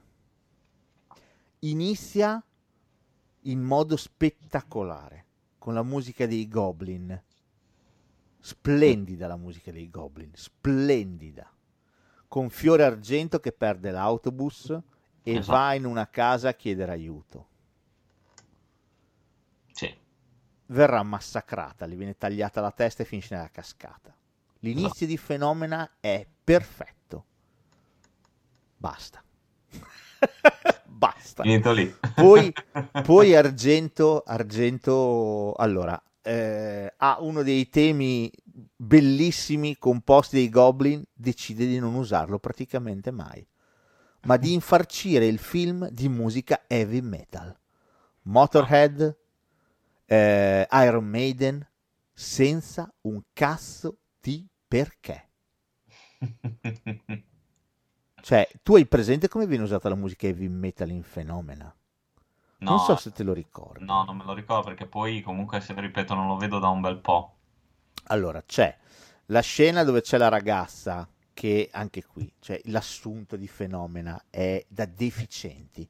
Praticamente Suspiria 2 la vendetta. Ok. C'è il collegio, mi C'è il ricordo. collegio. Che poi non è neanche mai, cioè nella versione italiana non viene mai chiamato collegio. Cioè, come lo chiamano? Ah, lo chiamano, aspetta pure, dormitorio. Ah, posto. No, pensione, una cosa simile, pensione, dormitorio, ma non è mai collegio, non viene mai chiamato collegio. Cioè, è allucinante, è allucinante. Non Donald hai Pleasance, che farebbe questo personaggio, questo, L'entomologo, questo entomologo con la scimmia che lo assiste, va bene. sprecato? Sprecato? Va bene, sprecato sicuramente è sprecato, certo, però voglio dire, è, stra- cioè, è un personaggio strano.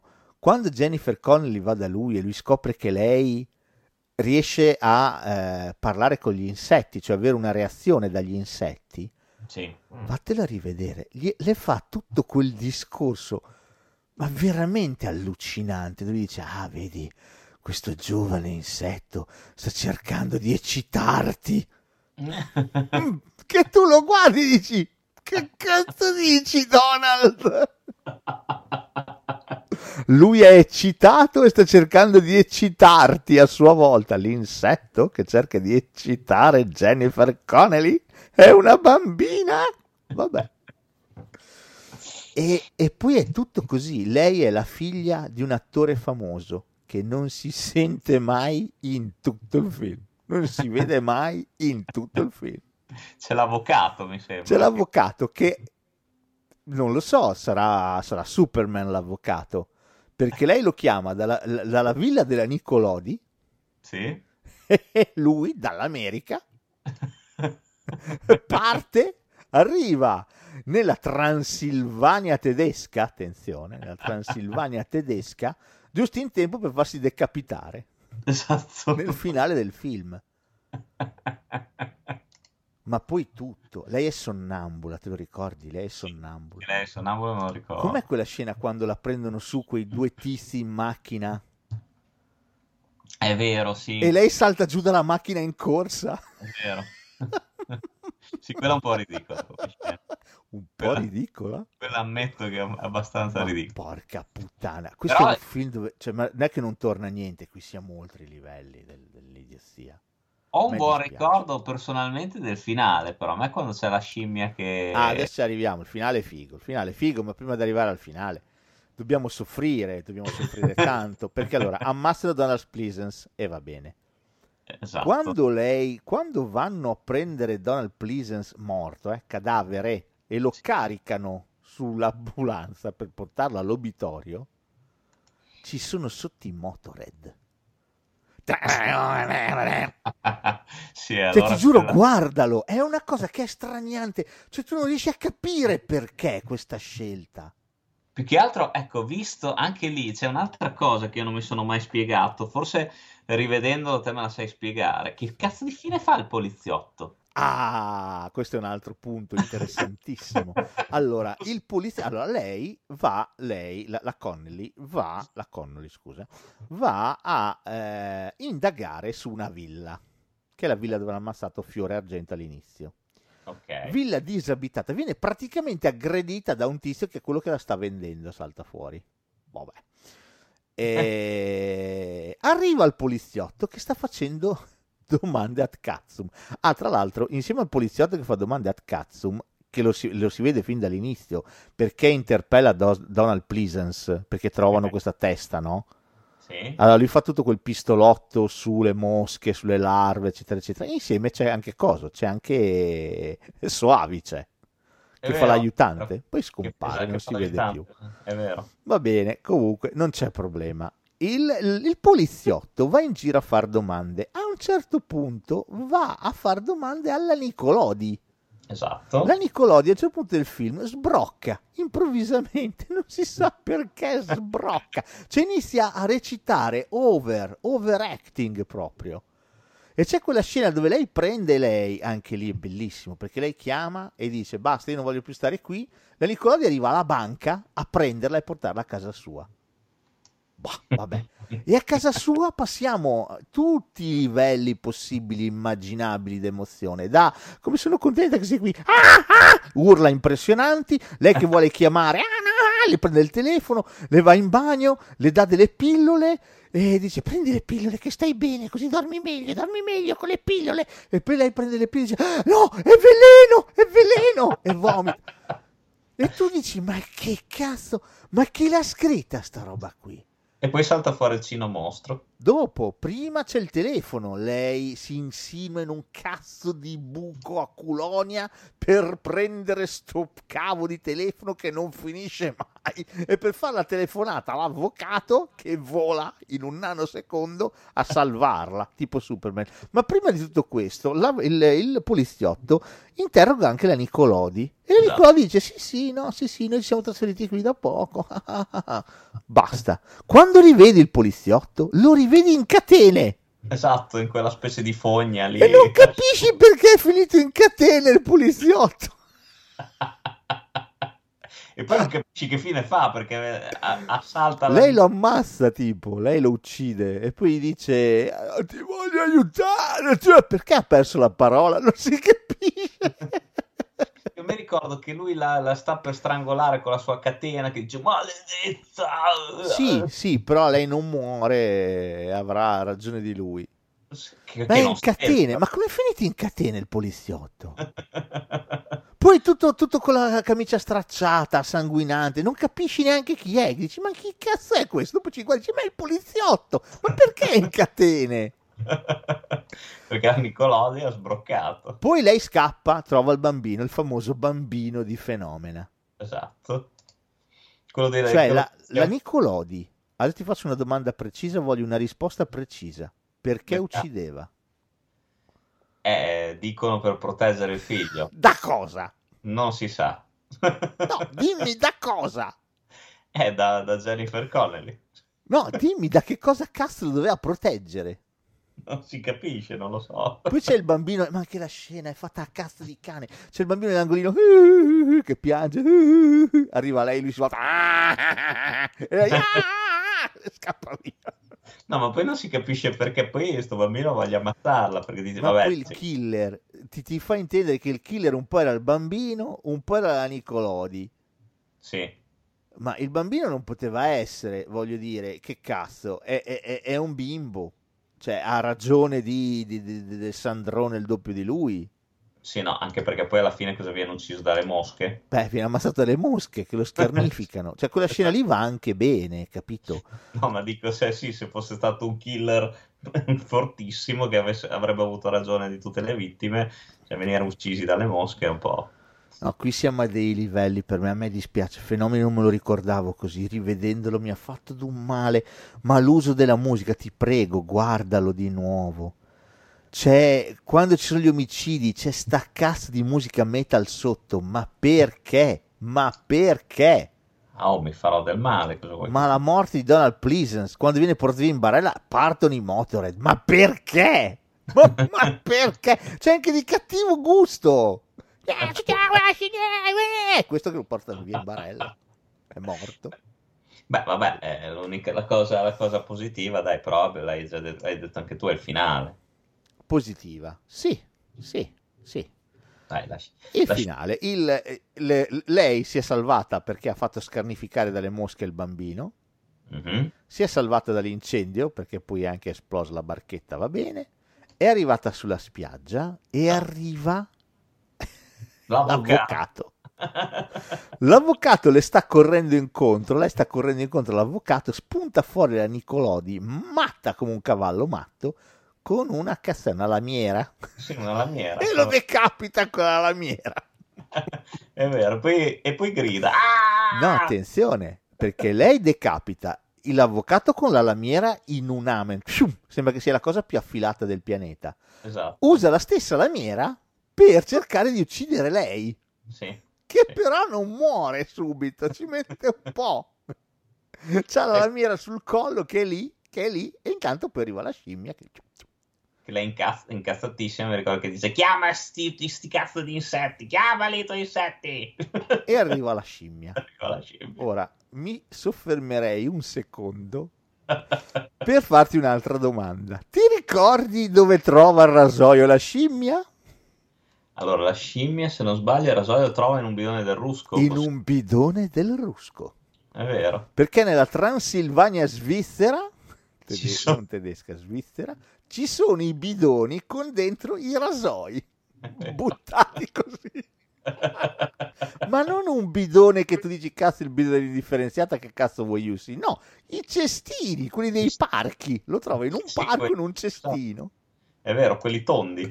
Che anche quelle cose carine che alla fine in un parco dove ci sono anche i bambini, vuoi non lasciarlo un rasoio lì, scusa? Per la prima scimmia di passaggio.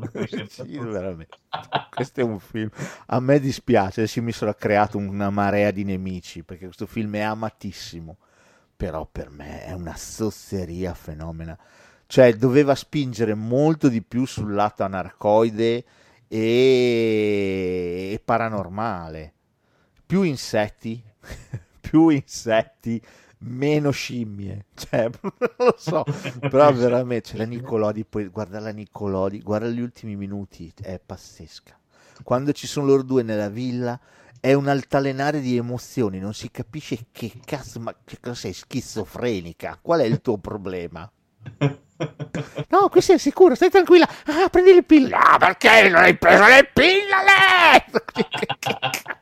Ma e la cosa gli va dietro. Ah, il veleno, mi hai dato del veleno. Ma perché? Ma che cazzo dici? Ma, No, così. Ma porca troia. Fantastico. E ripeto la domanda fondamentale: perché ammassa la Nicolodi? Questa è una domanda che ti farò anche in altri film. Eh, vabbè, potrei- po- poi potrò, potrò fartela anch'io, ma non l'hai visto in occhiali neri. Ma io lo so il perché ammassa in occhiali neri. E anche quella effettivamente è proprio una ragione sensata. Sì, che poi non è, cioè la ragione che tutti dicono, ma in realtà poi non è neanche per quello, perché se ci pensiamo te la posso smontare quella. Dopo Ah, ne- vabbè, quando ci arriviamo non vedo l'ora. No, guarda, sicuro, è, alluci- è allucinante sto film, è allucinante. Ma anche solo, guarda, mi vengono in mente delle scene ad cazzum. La Connelly arriva, arriva, sale in macchina, c'è la Nicolodi che la porta nel, nel pensionato, va bene? È pensionato, dice, dice pensionato, dice. Donald Please, va bene. La porta nel pensionato, sono in macchina, dal finestrino entra Ok. un'ape, non so se ti ricordi. Sì, Ok. no, non mi ricordo. Va bene, entra un'ape. La, co- la, la Nicolodi, che fino a quel momento era ciao, ah, allora eh, stai venendo qui da noi, ah, mi fa molto piacere, ah, tuo padre, ah, lo stimo molto. Vede l'ape, ah, ah, ma sbrocca in un modo, ma brutto, male, proprio recitato male, malissimo. Ah, uccidila, uccidila, uccidila. E Jennifer Connelly la guarda e dice: No, è mia amica. E la carezza. Ah, uccidila, uccidila. Beh sì, torna, torna la, la cosa che avevamo detto prima, che la recitazione non era Torna mai su stata... Orient. Eh sì, sì, ci sono dei grossi problemi. Ma poi voglio dire, ma chi cazzo l'ha scritta sta storia qui? Cioè lei arriva nella Transilvania svizzera, arriva, parcheggiano l'auto e si sente la voce di Dario Argento. "Eh, era arrivata, ma non sapeva che da quel momento avrebbe vissuto l'avventura più terrificante della sua vita. Fa cagare Dario la voce fuori campo tua, è orrenda, non si può ascoltare. Non si può eh. ascoltare. Poi ripeto, ma che cazzo l'ha scritta? Questa, allora, va nel, nel dormitorio lì, nella pensione, va bene. Tutti che la perculano davanti agli insegnanti. Povera. Ah, ah, ah, con le mosche, ah, con gli insetti. Ah. Boh. Povera Jennifer. E, e la Dalila di Lazzaro che le guarda gli dà pure ragione. Le vogliono fare l'elettroshock, le vogliono fare. La prendono, la mettono in clinica perché è sonnambula. Ma È vero che c'è anche la Dalila di Lazzaro. ma perché? Ma perché? Ma perché? Lei chiede la sua campagna di, di- di- di stanza. Ti prego, questo problema di sonnambulismo, questa sera, questa notte, se mi vedi che mi alzo, aiutami. E lei risponde, tu cosa mi dai in cambio? Come tu cosa mi dai in cambio? Mi sembra giusto. Ma come? Ma perché? Mi è sembra giusto, mi pazzesco. sveglio anch'io e quindi vai Io rovinato ti il giuro, l'ho rivisto, non ci potevo credere. Non ci potevo credere. Ma non, cioè, io non, da- davvero, non, non lo so. Io non lo so. Povero Dario. No, povero Dario, perché voglio dire, questo qui è un film famosissimo, cioè Fenomeno è considerato uno dei, dei- forse il suo ultimo grande film. Minchia, me lo sono rivisto, ho detto, ma porco cazzo. Ho avuto un'allucinazione quando l'ho visto l'ultima volta. Mamma mia. Funziona la Connolly, lei comunque è brava, non c'è un cazzo da fare, è brava. Mi dicono che la versione eh, in inglese sia molto migliore di quella doppiata in italiano. Ok. dicono. Soffre di una recitazione, soprattutto quella della Nicolodi, che secondo me non ne aveva voglia un cazzo. Voleva andare a farsi un po' di spada da qualche parte piuttosto che stare lì a scoglionarsi a fare fenomena. Beh, a parte che poi comunque la Nicolodi non è mai stata il massimo eh, in nessun mancherebbe. E... Ha gli effetti speciali che sono decorosi, anzi sono belli perché il bambino è veramente terrificante. Anche lì, invece di fare, cioè, anche se ci pensi, cioè, scusami, pe- pensiamoci un attimo con, con la sensibilità odierna. Ok. Cioè, voglio dire, ma che messaggio del cazzo è?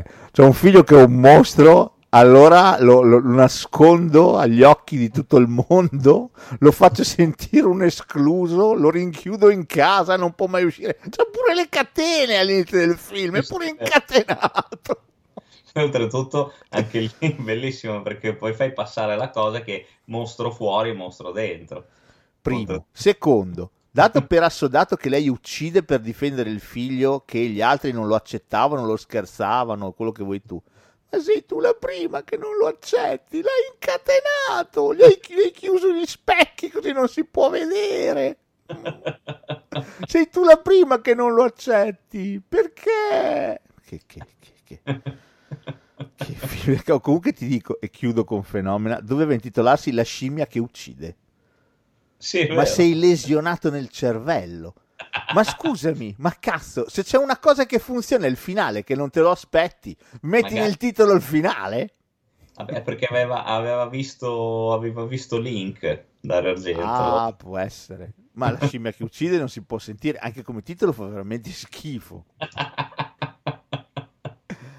Vabbè, due anni dopo arriva Opera. Anche questo c'è su YouTube.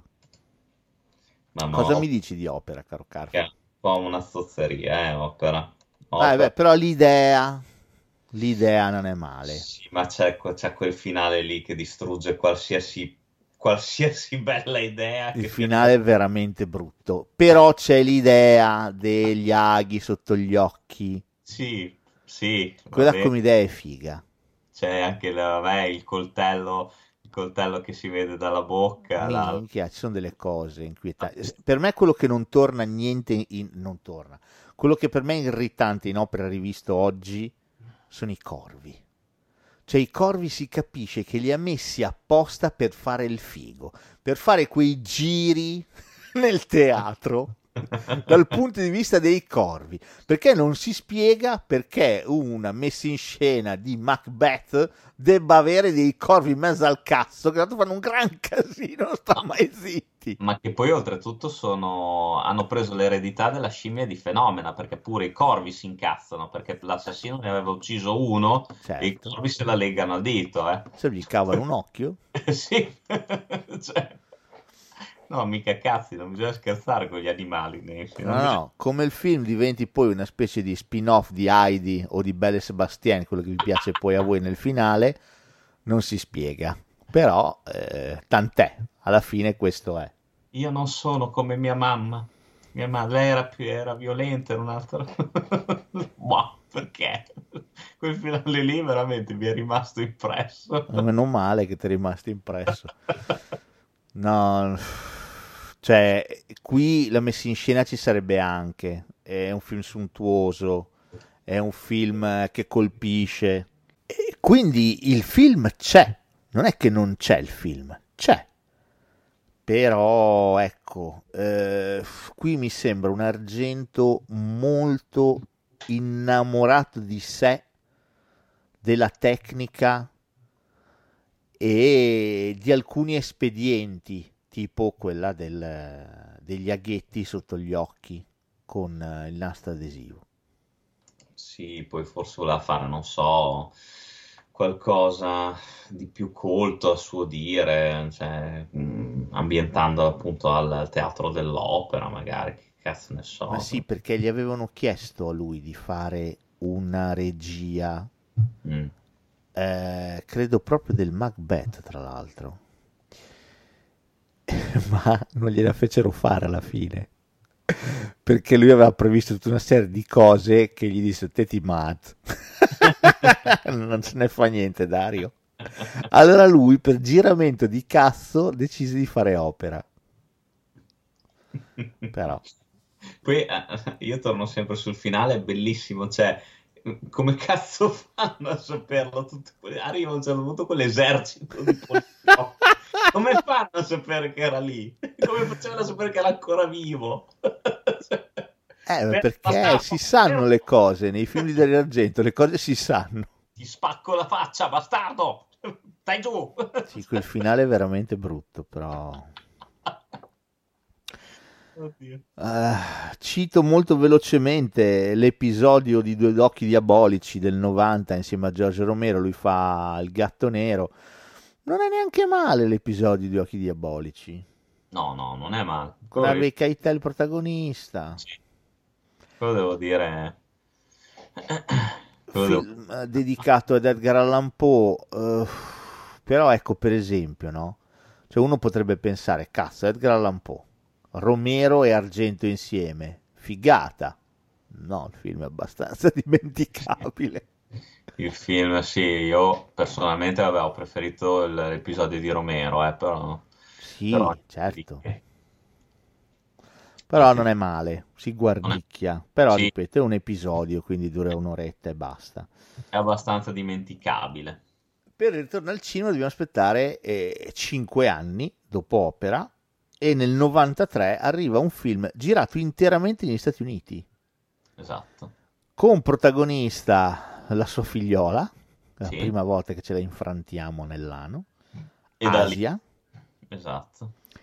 e poi c'è Piper Laurie, c'è Esatto. Coso, c'è Chucky, come si chiama Chucky? E Brad Dourif. Brad Dourif. E sto parlando ovviamente di eh, un film di Brian De Palma chiamato Trauma.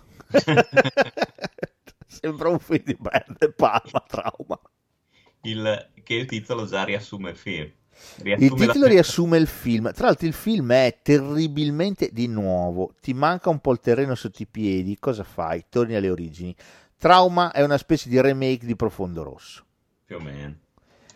Cioè, la soluzione visiva è identica a quella di Profondo Rosso. Cioè, siamo da un'altra parte, però di nuovo c'è quella soluzione lì. Le due teste. Esatto. Poi tra l'altro, voglio dire, già lo vedi dall'inizio che Piper Lori non è che sia proprio Che non è tutta a casa. tutta a casa, quindi magari se sei anche navigato con i film di Dario Argento ci puoi anche arrivare. eh. E non solo, il motivo delle uccisioni, della follia omicida, nasce di nuovo da un trauma. Esatto. Questa volta la scena del trauma è, se vuoi, agghiacciante, ma se ci pensiamo 10 secondi sopra è veramente di una ridicolaggine. cioè, Sì. questa sta partorendo. La trovo abbastanza forzata anche questa. A parte che sta partorendo, cazzo, sembra che la stiano operando a cuore aperto. C'è un'equipe di 10 persone intorno. Poi scusa, ti faccio anche un'altra domanda. Perché il marito lo ammazza dopo anni? Eh, vabbè, così, perché sai, la follia omicida scatta dopo un po', non è che scatta subito. Perché? No, più che altro perché aveva già pensato alla cosa delle teste, allora ho detto aspetta lo devo lasciare vivo. Ecco, un po'. Eh, sì, certo. Poi Serve comunque la anche lì uccide solamente quando piove. Se no, non uccide perché è il temporale che le fa innescare il trauma. Perché cos'è successo? Quando lei stava partorendo c'è stato un tuono forte, forte, forte. Esatto. Allora il medico ah, si è preso C'è paura. sempre ora, Si è esatto. preso paura e col bisturi ha tagliato la testa al neonato. E poi, e poi il bello anche quello che viene dopo, cosa fanno i medici professionisti, cioè non è che cercano, insomma, di, si dicono "Ah, è colpa nostra, no, cercano di far dimenticare tutta lei facendo l'elettroshock. Elettroshock, è bellissimo. cioè, cioè, se ci ragioni su un attimo dici, ma chi cazzo di nuovo l'ha scritta sta cosa? Col qua?" marito, tra l'altro, accondiscendente questa cosa. È allucinante sto film, è allucinante. Poi c'ha dei momenti, il neonato con la testa mummificata morta, Sì, ha dei momenti, gli effetti speciali sono fighi, sono fatti bene. sono fatti bene. C'è, c'è il bambino, il vicino di casa che... Quella cosa lì. Sai chi mi sembra il bambino? Dimmi se non è vero. Il bimbo, piccolo però in versione mignon, crescerà. Immaginatelo cresciuto. Paolone di 7 kg in 7 giorni. È vero, sì, è vero, è vero. È lui. è Paolone. Che tra l'altro è il più inquietante del film, dovrebbe essere quello che alla fine salva la situazione, ma alla fine ti chiedi come crescerà, appunto. Minchia, ma poi è un cagacazzo sto bambino, ma porca merda. No, Poi vabbè, si vedono, un allucinante. po' di, si vedono un po' di tette di Asia Argento. Asia Argento che recita in un modo, ma come il suo comprimario, ragazzo, non mi ricordo chi è. Sì, Cioè, eh, lei tra l'altro anoressica. sì. Cioè, ci sono tutte non lo so, questo è veramente un film che fatica. Cioè, probabilmente abbandonando l'Italia eh, ha avuto dei grossi problemi di, di, di spaesamento, di labirintite, non te lo so dire. Però, però qui si vede, cioè sembra proprio un argento smarrito, eh. Sì, Se sì. ancora in opera manteneva eh, ancora comunque saldo il, il controllo su quello che metteva in scena, qui eh, ci sono troppe cose che sfuggono, Sì. Poi è poco ispirato, si nota chiaramente. senta, sembra un film di De Palma, sembra. Sì. Sembra un film di De Palma, ma ancora stiamo parlando di roba egregia confronto a quello che verrà poi, eh. Sì, sì. Qui stiamo parlando di grandi film ancora, eh. Mamma mia, ragazzi. nel 96 arriva la sindrome di Stendhal. Oh, allora, la sindrome di Stendhal, ma porca troia. Forse c'è su Disney Plus anche questo, non mi ricordo. No, forse no. Forse Beh. c'è su Infinity questo qui. Allora, a parte che non so se sai che la protagonista della sindrome di Stendhal doveva essere Bridget Fonda. Sì, l'avevo sentito. Poi non si misero Eh. d'accordo, cioè lei fu coinvolta per un bel pezzo, poi dopo un certo punto le, le due strade si separarono. Eh, perché? Perché lei era una grande fan di Argento e, e quindi voleva a tutti i costi lavorare con lui. La sindrome di Stendhal inizialmente doveva essere girato anche quello negli Stati Uniti. Ok. Poi dopo lui decide di rivedere tutto perché? Perché giustamente dice: "Se- Che cazzo devo mettere la, la sindrome di Stendhal? Dove, dove la faccio? Negli Stati Uniti? No! Eh no. Ah, in Italia, il regno dell'arte. E quindi decide di girare un film completamente fulminato, di cui funziona forse la prima parte, ma la seconda non si può guardare. Non Sì. si può guardare. Già solo come inizia sto film. Questo è veramente imbarazzante. Con Asia, che non sappiamo chi è, cos'è, dov'è, cosa fa, che va agli uffizi. Sì. Oh, allora, eh, per inciso, la sindrome di Stendhal, per chi non lo sapesse, è quella roba che ti prende quando guardi un quadro talmente realistico, talmente immersivo, che tu non ce la fai a sopportare quella visione e vai giù, svieni. Sì, Tutto qua. esatto. Eh, e infatti è quello che capita a Asia. Quando si trova negli uffizi, sprum, sviene. La soccorrerà un aiutante giovinotto che da un lato le fotte la pistola, perché vediamo che lei dentro la borsetta ha la pistola, Sì. e poi la accompagna a casa, cioè accompagna, la fa- accompagna a un taxi, le fa prendere un taxi, le fa prendere. Oh, allora salta fuori che Asia Argento è una poliziotta che sta indagando su un serial killer fondamentalmente. Gli indizi l'hanno portata fino agli uffizi. Quello che lei ignora è che il giovinotto che l'ha aiutata ovviamente è il serial killer. Esatto. Quindi Thomas fin qui funziona. Peccato che anche lì quello che funziona ogni tanto ha dei grossi problemi. Cioè lui va a inserire queste sequenze in digitale che sono imbarazzanti. Lei che prende le pillole. Cioè quella scena lì rivista adesso è una cosa che ti fa scappare da ridere. ti fa veramente scappare da ridere. Ma la cosa che veramente mi sono piegato a metà mentre la guardavo, ma veramente, eh. Non so se ti ricordi, lei alberga, alberga, eh, alberga in un albergo Sì. a Firenze, ti Sì. ricordi? Sì. Siccome lei ha scoperto questa cosa di Stendhal, adesso tutti i quadri le danno fastidio. E lei in camera ha un quadro fiammingo famosissimo, non mi chiedere di che cazzo è, cos'è, so solo che è un quadro fiammingo, dove c'è questa gente al mercato, eccetera, eccetera. E c'è questa scena, ma veramente ti giuro, devi guardare che cos'è, perché è impossibile restare seri, con lei che guarda questo quadro e inizia a entrarci dentro.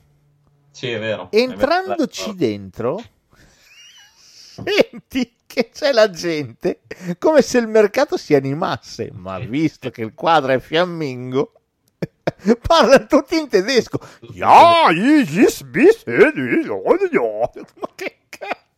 Ma Sì, perché? ma- Fa ma- troppo ridere da guardare. Qua, Perché? siamo- qua cominciamo a esagerare con il Lambrusco. Ah, non lo so, anche con i popcorn.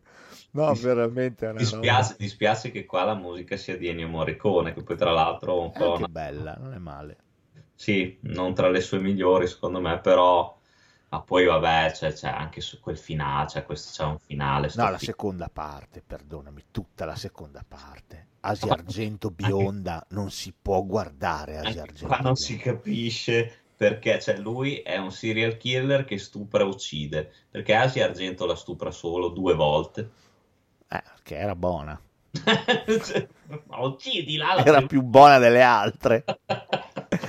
Lei si incaponisce, lo trova, lo ammassa, lo butta nelle cascate, ma lui continua a uccidere. Lo capiscono anche i cani, che è lei, che ammassa al posto suo. Che Di nuovo Psycho, di nuovo Hitchcock. Lui si è impossessata, sì, che secca Paolo Bonacelli, secca lo- il poliziotto che aveva tentato tra l'altro anche di violentare. Ti ricordi quando arriva il poliziotto che Sì. nell'albergo?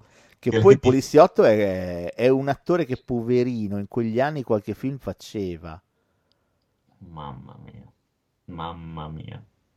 Ma sì, non, non ha, non ha veramente un senso. Vabbè, Eh, il finale arriva, ma il lei, finale, ma il finale di sto film. lei che vaga, arrivano i poliziotti. Ma lei che vaga, ma ti ricordi lei che vaga che dice, ah sì, ah allora, la lista della spesa, allora mi serve.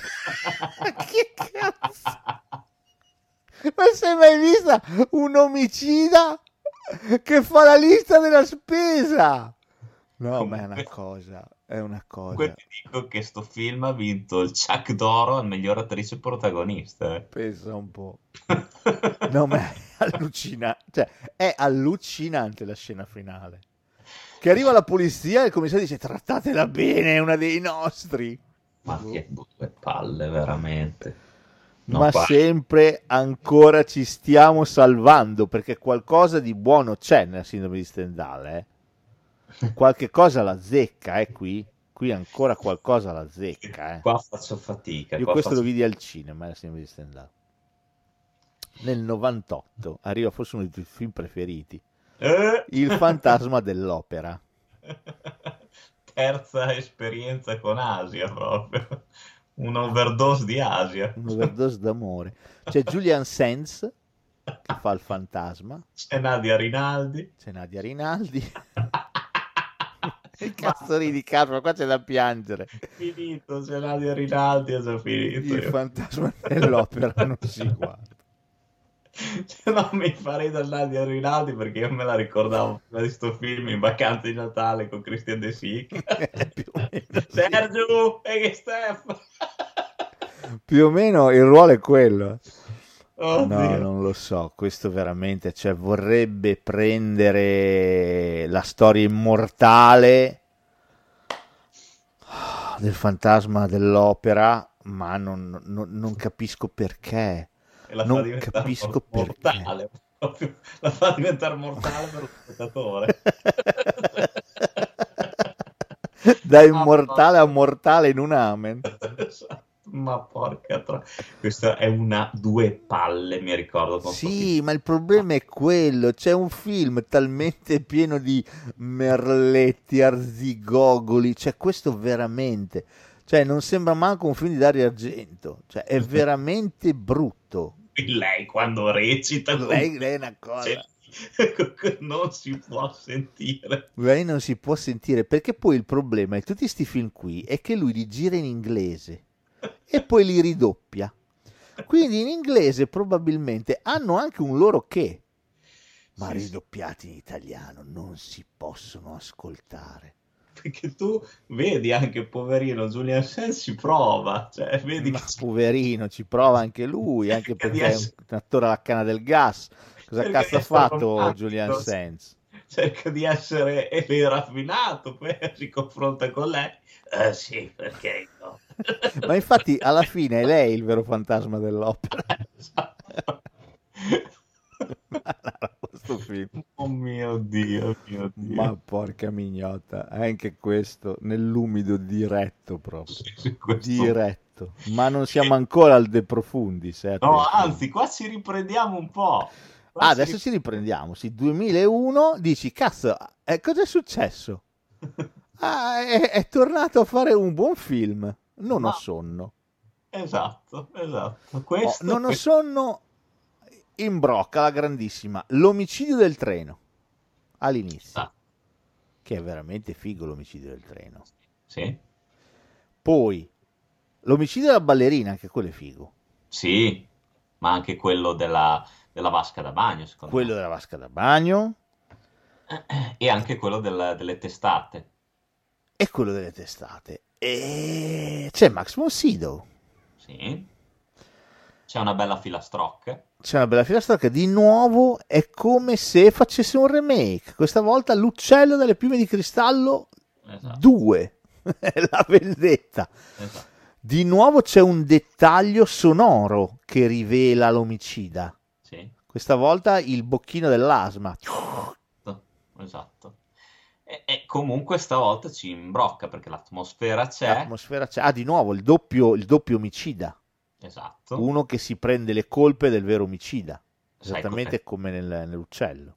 La cosa che non imbrocca, tu hai detto bene prima, c'è Max von Sydow e basta, perché non imbrocca assolutamente Merda. Dionisi. La Caselli Dionisi, Dionisi e la Caselli. Ah! sono imbarazzanti. Sono imbarazzanti. Dionisi Anche la l'assassino, eh, devo dire. No, l'assassino per me è ancora peggio. Sono un bambino cattivo! L'assassino non si può guardare. Attore che aveva fatto Radio Freccia, aveva fatto. Sì, sì. Ha fatto anche un film con Muccino, mi sembra. E poi l'ho rivisto recentissimamente che ha fatto Yara. È Fa eh, l'omicida di Yara, il colpevole nel film su Yara. Qua abbiamo poi qua, scusami, anche la scena di Gabriele Lavia che si spara in testa ed è ancora vivo e si, e si vuole sparare in bocca. Beh, se vogliamo andare a guardare nel sottile, anche come scoprono, lui attraverso la bolletta scopre. Sì. Mio Attraverso la bolletta del telefono scopre dove deve Però, andare a però investigare. devo dire che questo film non riesco a non volergli bene, cioè abbiamo fatto un passo in più, perché c'è anche la scena dove ci lascia il buon Max von Sydow girata da Dio, eh. No, no, no, questo a livello di tecnica qui sembra che lui si sia ricordato come si faceva nei film. Sì, sì, sì. Perché anche l'assassino sul treno iniziale, devo dire, è bellissimo. È vero. È vero. veramente figo. Perché poi ammassa la, quella sul treno e quella in macchina. Esatto, quella che la sta aspettando. Anche quella è fighissima, quella cosa lì. E poi successivamente fa fuori anche quello che aveva visto tutto. Sì, certo, Ah. assolutamente. Però che ammassi anche l'amica che la sta aspettando, non te lo, non te lo aspetti. È vero, Ecco. è vero. Ah no, eh, lì ci siamo, lì ci siamo. Il film, se dobbiamo guardare agli ultimi, secondo me è il miglior, eh, il miglior argento dai tempi, per me, di Tenebre. Sì, sì, Arrivo a Tenebre, arrivo, eh, sì, è vero. con è tutti vero. i, i problemi che ti ho sottolineato di fenomeno. No, sicuramente sono d'accordo. Qua abbiamo l'ultimo guizzo Prima di- della fine, diciamo. Sì, esatto, prima proprio del, del De Profundis. Oh, il prossimo per me è il peggior film di Dario Argento. Sì, sono d'accordo, questo io lo vidi al cinema, Questo per me. questo lo- mi addormentai, mi ricordo. Questa è la fine. Questo è, tu dici è morto. Sì, sì. Cioè non è più lui che sta dirigendo il film, è un altro. È impossibile che sia lo stesso regista.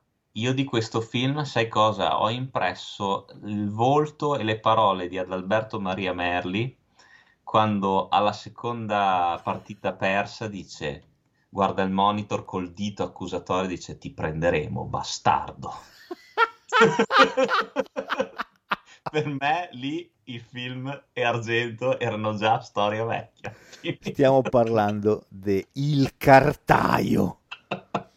Già un film che si chiama Il Cartaio. Ma perché Il Cartaio? Che sembra quello che in salumeria ti incarta l'affettato. Ma sì, quello che va a prendere i cartoni, quello che vuoi tu, cioè Ma porca Il tro- Cartaio. Ma come ha fatto qua Santa Maria a fare a La partecipare? Rocca, cioè questi fanno veramente, questo fa veramente cagare, fa cagare. Questo è un film che non ha un verso, la trama è quella di un omicida che sfida la polizia con un giochino di poker, ma non poker vero, poker sul computer, via web. Perché andava di moda ai tempi, era appena arrivato, stava un po' spopolando Ma cosa poi lì. il bello è che lui pensa di creare tensione, di nuovo, colonna sonora imbarazzante. Sì. imbarazzante qui, eh. Un po' dance oscena, oscena. Simonetti, eh. Ma colonna Sì, sonora. lo so. È, è osceno, questo film è osceno. Questo che sfida la polizia online, è la polizia che sta lì e gioca con lui. Ah, bravo, cambia le carte. C'è solo una palla fotonica quelle scene lì. Chiamando anche Silvio Muccino, eh. Quello, quello è, la, è la ciliegina su una motta di merda. Cioè, i poliziotti, la poliziotta Rocca e il poliziotto inglese, che lui è un attore, ha fatto un sacco di film fighi. Certo, è vero. Non mi ricordo come si chiama l'attore. Liam Cunningham. Liam quello- Cunningham, bravo. Quello che ha fatto anche Dog Soldiers. Sì, poi ha fatto Winter, ha fatto dei gran film, ha fatto dei film, beh, eh, Wilderness ha fatto, bellissimo, mi piace un sacco. Eh, si mettono in testa che per battere il killer ci vuole un esperto di videopoker. Cioè come se esistessero gli esperti di videopoker. Sì, anche la scena dove vanno nelle sale giochi. Quindi vanno nelle sale giochi e beccano Silvio Muccino. E Silvio Muccino è il personaggio più imbarazzante del film. Che, che lo mettono lì a stare, ah no, non ce la faccio, ah, non ce la faccio. Io non ho fatto niente, non so... Ah, ce la faccio. E lei? Dai, segui il vento. Segui il vento. Fa perché ai, non so cosa mi prende. Ah, mi metto lì a giocare, poi le cose mi vengono da sé. Io seguo il, ve- segui il vento. Sembra di vedere quando ci sono quelle scene delle partite un branco di pensionati in un centro sociale che poi gli fanno anche i complimenti. Poliziotti. Sì, lo abbraccio, vai, grande! Ma stiamo scherzando? Ma lui è, è- è un po' giù di tono, va al cesso e si fa un spinello, si fa. Si fa una canna.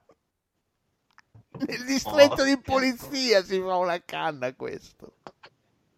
E lei che dice sì sì, non ti Porca. preoccupare, non c'è problema. Non c'è problema. Ma è fantastico. Questo Mamma qui per me ha dei livelli, questo film. Io non ho mai visto qualcosa. Ma poi è recitato di merda, fotografato di merda, montato di merda, girato di merda. È una cosa. Sembra un episodio. Io non lo so, di quelle fiction Rai oscene. Brutto. Sì, sì. Non lo so, No, cosa poi c'è? Sbirri, distretti di polizia, quelle robe lì. Ex, ex. Ma se Alex Lariete in confronto a questo è un capolavoro. C'è quella scena meravigliosa sulle rotaie del treno che è fantastica. Sul eh. finale, con lui che mette anche la musica dello stereo. Fa schifo quella musica lì, perché la devi mettere? Bello che loro che si perculano, no? Ah, ah, ah, fai schifo, ti ho, ti ho battuto. Con la no! chiave. Santa Maria recita in un... A parte che capisci immediatamente che è lui il killer. Sì. Lo capisci immediatamente che è lui il killer. Sì, sì. Ma recita in un modo ridoppiato poi, perché o lui ha ridoppiato se stesso, non te lo so dire, ma si è ridoppiato male, si è ridoppiato. Veramente brutto. No, questo è un film, questo è al di là del bene e del male. Poi, bella anche nei titoli di coda che c'è sempre questa colonna sonora dopo che lei Sì. ha ricevuto la telefonata. Bla, bla, bla, bla, bla. Cos'è? È osceno, è un film di un brutto questo. Ma l'assunto, l'assunto, capisci? Cioè, capisci che la polizia che deve stare a mettersi a giocare con... Ma poi, ah, mi sono dimenticato una cosa. I tre cervelloni nerd che devono rintracciare l'IP. Ah, in gamba questo qua, che c'è quello cicciardo che è tutto... Ah, accidenti. Ma poi anche qua ricorre un'altra Che domanda che tu hai fatto prima. Perché uccide? Perché uccide? Non si sa, non c'è un motivo. L'unica scena bella è quando muore Liam, il nostro Sì. amico inglese, che non te lo aspetti. Esatto, in quella trappola. Anche lì. qua di nuovo c'è una roba sonora che torna, il cannone. Ma porca tra- ma questo è proprio brutto, questo è il peggio. Cioè proprio questo qui, proprio guardarlo dici, ma non può essere lo stesso regista di Inferno, di Suspiria. Non può essere. Cioè, no, Non può essere lui. È impossibile che sia lui. No, no, qua già, cioè, chiamarlo ancora maestro ce ne vuole di No, coraggio. qui devi fare veramente delle lingue. Cioè, poi capiamoci. Sbagliare un film capita a tutti. Sì, Poi c'è chi non ha mai sbagliato niente. E va bene, ma sono pochissimi. Però diciamo anche i grandi maestri del cinema inciampano, sbagliano, fanno dei film più brutti. Eh, sto cercando di pensare, non so, che cazzo ne so. ne vengono, non ti vengono De. Palma, De Palma, eh, per me Black Dahlia è un film, a me non è piaciuto. Sì, Come Domino ho fatto una gran fatica, anche quello un porcaio. però, Però non così, però esatto, non so cioè, non così. Cioè, questo ha dei livelli da Guinness dei primati. Oddio mio. Cioè, se mi dovessero chiedere qual è uno dei più brutti film della storia del cinema, Il Cartaio è in lizza. Porca vacca. Sì, sì, questo è proprio imbarazzante, questo è vergognoso. No, no, questo qua se la gioca con, che cazzo ne so, Jesus Christ Vampire Hunter. Cioè, se la gioca con quella roba lì. Che- proprio... solo che Jesus Christ capisci che è fatto in modo che lo sapevano di fare una minchiata. Qui questo era pure convinto. Che No. brutto. Ma poi, cioè, nel senso, non ha neanche un genere questo film, non, sai, non si sa se vuole essere thriller, horror, giallo, poliziesco, non, non è un cazzo. E poi è una palla. Perché non è che ti fa vedere Cioè, questi minuti, minuti e minuti di ste cazzo di carte che vengono cambiate, ne cambia Sì. tre, cioè, non, non fa, non fa suspense. No, no, è vero. Hai beccato male, è una cosa pallosissima. Questo veramente è, è il peggior film di Dario Argento in assoluto. Questo me. sesso, sì, sì. Questo Per fortuna, nel 2007 Conclude- decide di concludere la trilogia sulle madri. Quindi, dopo quel capolavoro di Suspiria e quel capolavoro di Inferno, ovviamente mi fa la terza madre. Beh, Scherzi? Anche qua, cioè, a me fa incassare perché te- se tu dici, beh, guarda, eh, non incassava più, non piaceva più, gli davano pochi soldi, no, quei soldi c'erano. Ma poi- si vede che i soldi c'erano, li ha spesi malissimo, ma i soldi c'erano. Anche qua, qua ancora facciamo peggio, eh. No, peggio No, del peggio del cartaglio. cartaio è impossibile, è impossibile, però vacca boia anche questo. Questo... Ci sono due o tre scene qui che sono veramente, cioè la- l'Apocalisse romana è una cosa ridicola da guardare. Sì, sì. L'Apocalisse romana sono due tizi che litigano cos'è, per un parcheggio, dove c'è un altro che spacca una macchina. Ma poi Sono comunque... in tre gatti, sono in tre! L'Apocalisse romana, sono sì. in tre! Poi, parte che si vede che i, i- i bimbi che finiscono giù dal ponte sono finti, Il palesi. bimbo è uno solo, il Poi neonato. fa rid- fanno ridere anche le streghe quando arrivano in stazione. Ma, ma- ma perché? Cioè, le, queste streghe metal, cioè, non hanno un cazzo a che vedere con Di quelle nuovo Asia Argento protagonista, non si può guardare. Non è male l'omicidio della nostra amica Coralina, Cataldi, Tassoni, che diciamo apre il film. Non è male. Sì, Un po' sì. strano, nel senso che dici, boh, ma perché? Però va bene, ci sta. Anche quello del prete non è male. Qualche cosina. Quando Sì. spinge col gore ci siamo. Qualche reminiscenza, sì, l'unica, l'unica cosa, ecco, fa ridere invece la morte della strega con la porta del, del treno, Sì, quello è allucinante. con l'occhio che schizza fuori, che sembra una pallina da ping pong. No, è quello, capito, che dispiace, perché è pieno zeppo di questa ingenuità. Nel finale, quando dovrebbe esserci il sabba, che dici qua sbrocca, invece quattro sfigati di nuovo. Mamma mia. Quel finale con lei e lui che vengono fuori dalle fogne e si guardano e si mettono a Si ridere. mettono a ridere. Ma cazzo, tagliala prima. No, perché stanno dicendo, ma che film di merda abbiamo Ma fatto? perché ridono? Cioè, capisci che la risata non ci sta in quella roba lì? Non ci sta. È perché non ci credo neanche loro.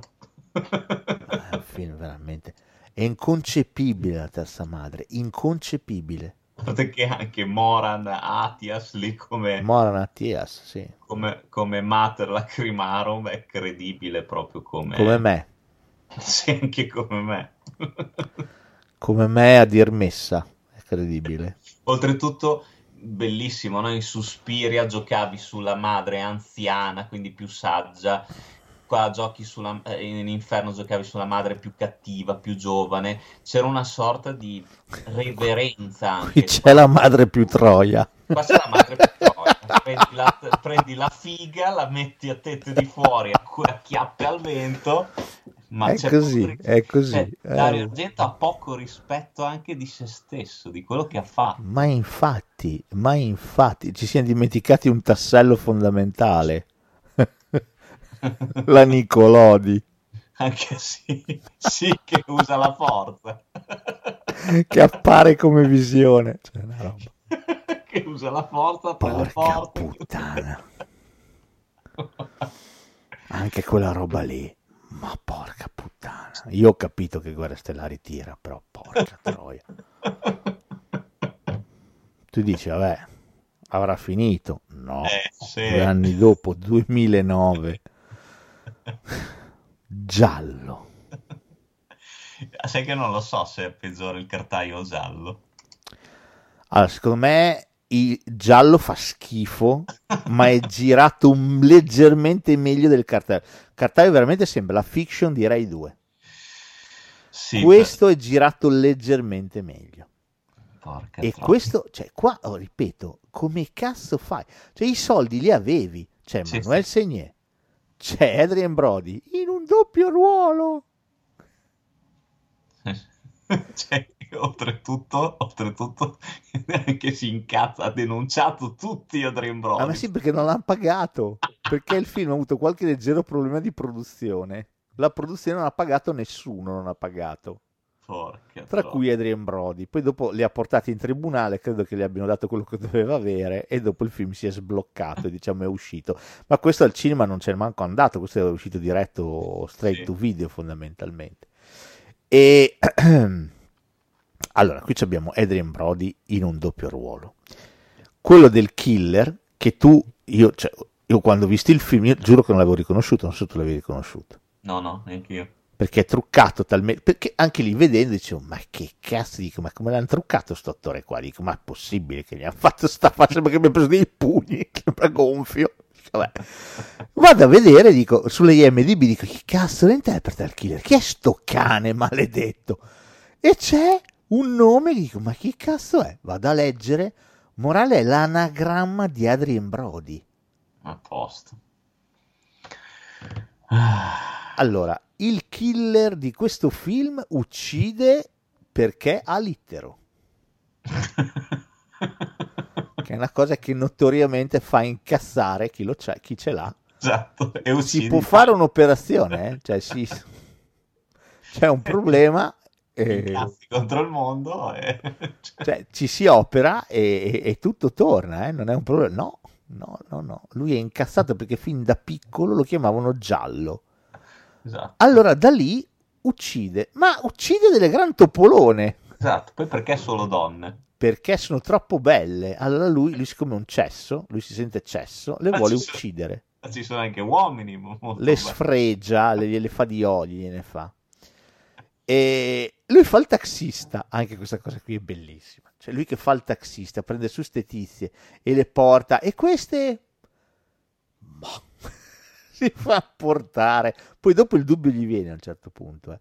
Però voglio dire, ma scusami, uno che fa il taxista può tranquillamente fare il serial killer così?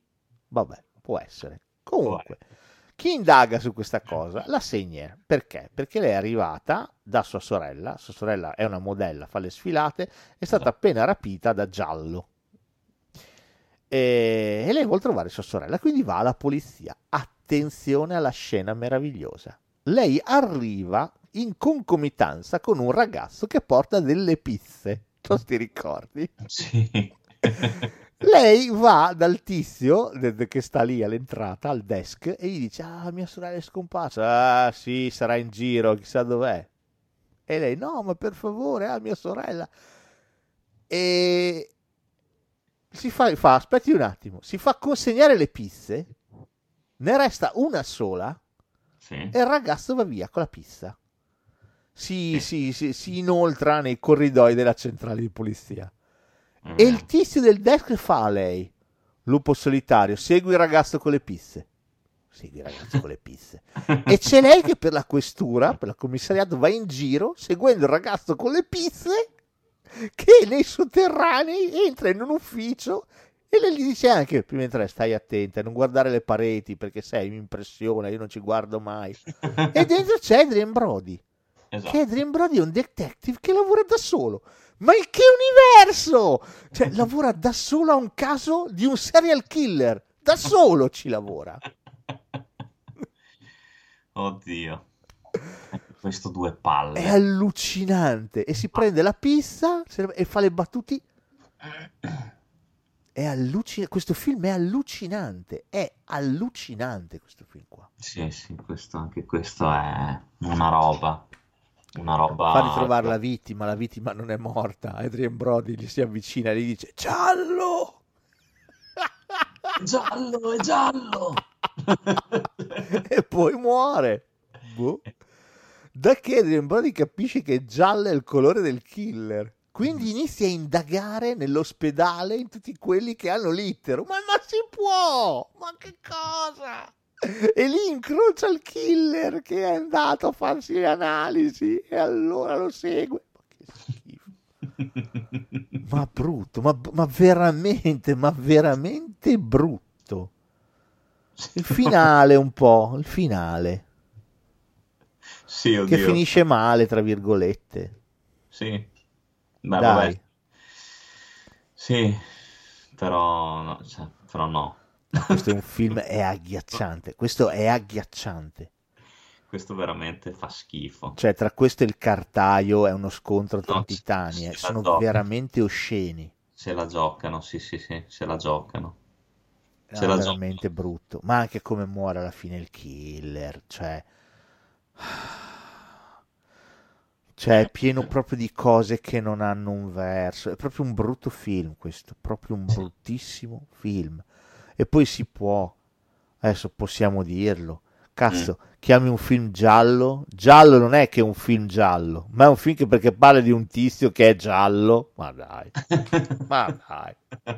Ma si può chiamare un film giallo perché c'è il tizio giallo protagonista? Ecco, io a questo, a questo punto mi ero già incazzato, nel senso che cioè, eh, pu- puoi sbagliare una volta, puoi sbagliare due, tre, quattro, a questo punto dicevo che proprio ci marciava. Qua Argento, secondo No, me, non è che ci marciava, non ci siamo più, dai. Non... no, basta, ma è stato secondo, bello. secondo- qua po- proprio qua prendeva per il culo ancora chi, chi- chi- credeva in lui. Perché non è possibile, perché alla ca- cazzo prendi uno bravo di seconda unità e gi- fallo, fallo girare per conto tuo, porca puttana. No, nel 2012, ti dirò di più, arriva anche Dracula 3D. Con un 3D che è spettacolare, eh. Io Io non 3D l'ho visto in 3D, però posso immaginare cosa poteva essere visto al Io- cinema io Dracula sì. 3D. Sì, una roba. Ma sì, perché poi il problema del 3D è che il 3D per funzionare deve essere illuminato, non è che lo puoi fare al buio. Quindi Sì. sbaglia tutta la fotografia. È tutto illuminatissimo. Dovrebbe essere un film di Dracula cupo, eh? Invece è tutto super luminoso. Mamma mia. Poi qua c'è, poi qua c'è Rutger Hauer che sbrocca sempre. Cioè, qua C'è non il grave che sbrocca sempre. Poi non dai un minimo riferimento chi è Dracula, niente. No, dai, tutto per scontato. Dai tutto per No. scontato. Ci sono queste scene con la tizia che corre nel bosco, c'è una luce in quel bosco che sembra che sia giorno. Che dici, ma perché? Ma la, la, la, la, la nuvola a forma di lupo, quella Ah, stata- cavoli, ma anche la mantide non è male. Sì. Eh, ti piace che ti cito queste cosine, eh? Una merda, che vomito, veramente. Eh. Caro Carfa, non ti resta che raccontarmi le tue impressioni sull'ultimo film, quello del 2022, che io purtroppo non sono riuscito a vedere, non ho fatto in tempo, cioè Occhiali Neri. Beh, Occhiali Neri è un bellissimo... Non ridere, già ridi? Cioè, scusa, eh. Occhiali Neri proprio è la dimostrazione di, di come un'eclissi sia, sia scesa proprio su- sul, sul maestro, sulla Ah, figura. allora, aspetta, facciamo una cosa. Ti dico quello che ho sentito di questo film, poi Sì. tu mi dici. Sì. Allora, mi hanno detto che, cioè mi hanno detto, hanno detto che, in generale, essi, loro, hanno detto che il primo quarto d'ora con l'eclissi è grandissimo cinema. Eh, Ah, confutami questa cosa, confutami questa cosa. Tu praticamente vedi la Pastorelli che si aggira durante l'eclissi, vede tutta in ma- lei in macchina con la gente che guarda in alto e lei dice perché guardano tutti in alto? Dopo scende, parcheggia la macchina, va in questo parco con tutti gli altri e lei guarda l'eclissi, ma è di un imbarazzante, cioè anche se non parla, ha una recitazione ugualmente imbarazzante che quando guarda in alto. Poi si Mm. brucia gli occhi perché lei non ha gli occhiali protettivi, ma la cosa bella è quando va dal cliente dopo, che gli racconta dell'eclissi, gli dice: Ma io eh, fa, mi sono un po' bruciata gli occhi. E lui fa: Ah, mi dispiace. Il cliente fa, e lei fa: Non ti preoccupare, tesoro, che io il tuo pendolone lo trovo lo stesso. Ah, che classe! Come direbbe la signorina Silvani, anche poeta. Pendolone. Vedi, mi fa piacere che approfondiamo questa materia. E, allora, le, tutti erano d'accordo su questo primo quarto d'ora, però eh, te lo dico, tutto il gota critico di internet è d'accordo Allora, nel... Il primo omicidio è fatto bene. Ah, Cioè, va bene. il primo omicidio è fatto bene dove c'è questo l'assassino che la strozza la, la vittima fino a lacerarle il collo, Sì. c'è del sangue, cioè la- a parte che non si capisce perché, insomma, oddio, tu non, non proveremo mai, ma se ti squarcia nel collo direi che tu premi contro la ferita per cercare di tamponare l'emorragia. La, la- sì, non lo la so. tipa invece preme dappertutto tranne che sulla ferita. E già questa Ah. cosa qua Vabbè. è abbastanza strana Per darsi un tono, perché no? per darsi un tono. Poi la cosa pazzesca, anche qua immovente, cioè il fatto del tipo che puzza. Eh, perché gli dicono che puzza. No, cioè nel senso, sembra che passi questo messaggio, però c'è da dire che il serial killer aveva già ucciso tre prostitute prima della Pastorelli. Sì, che- ma magari pure loro gli avevano detto che puzzava. Ho capito, ma questo cos'è? Non si è fatto un bagno da tre anni? allora, figlio mio. No, magari ha un problema, che cazzo ne so, di, di secrezione da- dalla pelle, un enzima tossico puzzolente, cosa ne so io. A parte che nel primo tempo l'assassino non te lo mostra, no? Ti mostrano le mani, le Eh. ombre. Dopo il secondo tempo c'è un'inquadratura dove te lo mostrano. Così te lo svelano. Ah, vabbè, chi se ne frega, se non c'è da scoprire niente, se non è quello non mi interessa. Poi, vabbè, lo sapevi già su- da subito, dalla prima inquadratura, che era quello l'assassino. Cioè, non puoi... no- Ma la, la Pastorelli, la Pastorelli è una roba. E il bambino roba. cinese? Il bambino cinese è un grandissimo attore. È un grandissimo attore che sbaglia le battute e le ripete proprio lì sulla scena. Ah, pure. Oltretutto, no, ma scena- una delle scene più belle è il momento in cui secca, l'assassino secca Asia Argento. Beh, se- beh, però, che soddisfazione. Sì, però la secca in questa radura, in questo bosco, in questa radura, dove praticamente viene girato buona parte del, del finale del film. Cioè, dopo i due protagonisti scappano dall'assassino, tornano in questo punto, che Dario Argento vorrebbe fare finta che non è lo stesso punto di prima, ma si vede ancora la terra, la- l'erba battuta dal cadavere di Asia Argento che è scomparso nel frattempo e, que- e capisci che è lo stesso punto in cui era, ammazza- era, era, si- era stata uccisa. Mm. Mi hanno detto che c'è una bella scena con i serpenti a un certo punto. sì, che non sono serpenti, sono dei mostri medievali alla Dragonstire che, che assaltano tutte e due alla gola. Cioè, l'acqua gli arriva alle caviglie, sti serpenti qua vanno su, fin sopra la gola, con la Pastorelli che urla fino all'inverosimile. Ok. E poi dopo si rifugia in questa casa cantoniera, Che però arriva anche la polizia poi a salvarla. non si sa come. La polizia arriva sempre senza chi sapere perché. Ah, va bene. Che loro. E poi alla fine c'è le- il finale, è una cosa meravigliosa. Con lei che rimane da sola come un cane con un Con cane. il cane però. Eh, con il esatto. cane e dice sei, la- sei l'unica amica che mi rimane e fin- finisce così in maniera triste, sconsolata no? Il problema secondo me di Dario Argento è questo. Eh, non siamo di fronte a eh, un incidente di percorso. Eh, eh, Siamo di fronte a una china che il nostro ha preso ruzzolando ormai parecchi, parecchi anni fa. ma io credo che ne sia anche consapevole, è quello che mi fa incazzare. Che poi io ti dico, quando, quando abbiamo fatto, ormai siamo alla fine, quando abbiamo fatto questa roba qui, che ti ho detto, opera comunque, non è male, eh, trauma, ancora si guarda, la sindrome di Stendhal, però stiamo parlando veramente di film bruttini, cioè la sindrome di Stendhal è brutto, non è un bel film, è un brutto film Sì, brutto.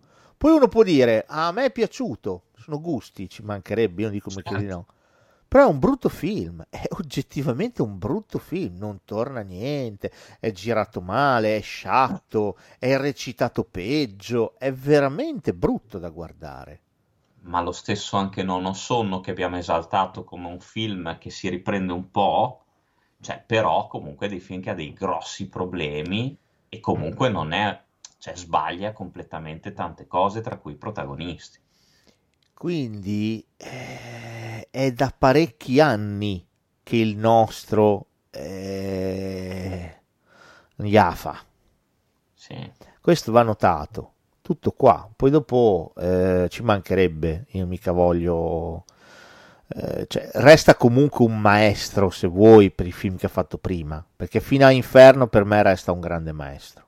Anche perché è uno che comunque ha influenzato talmente tanto il cinema che per forza lo puoi, non lo puoi non definire maestro, adesso obiettivamente non puoi. Ma anche fino a Tenebra, io ti dico. No, che... ma finché ti pare, riguarda Fenomena, riguarda Fenomena, riguarda Fenomena.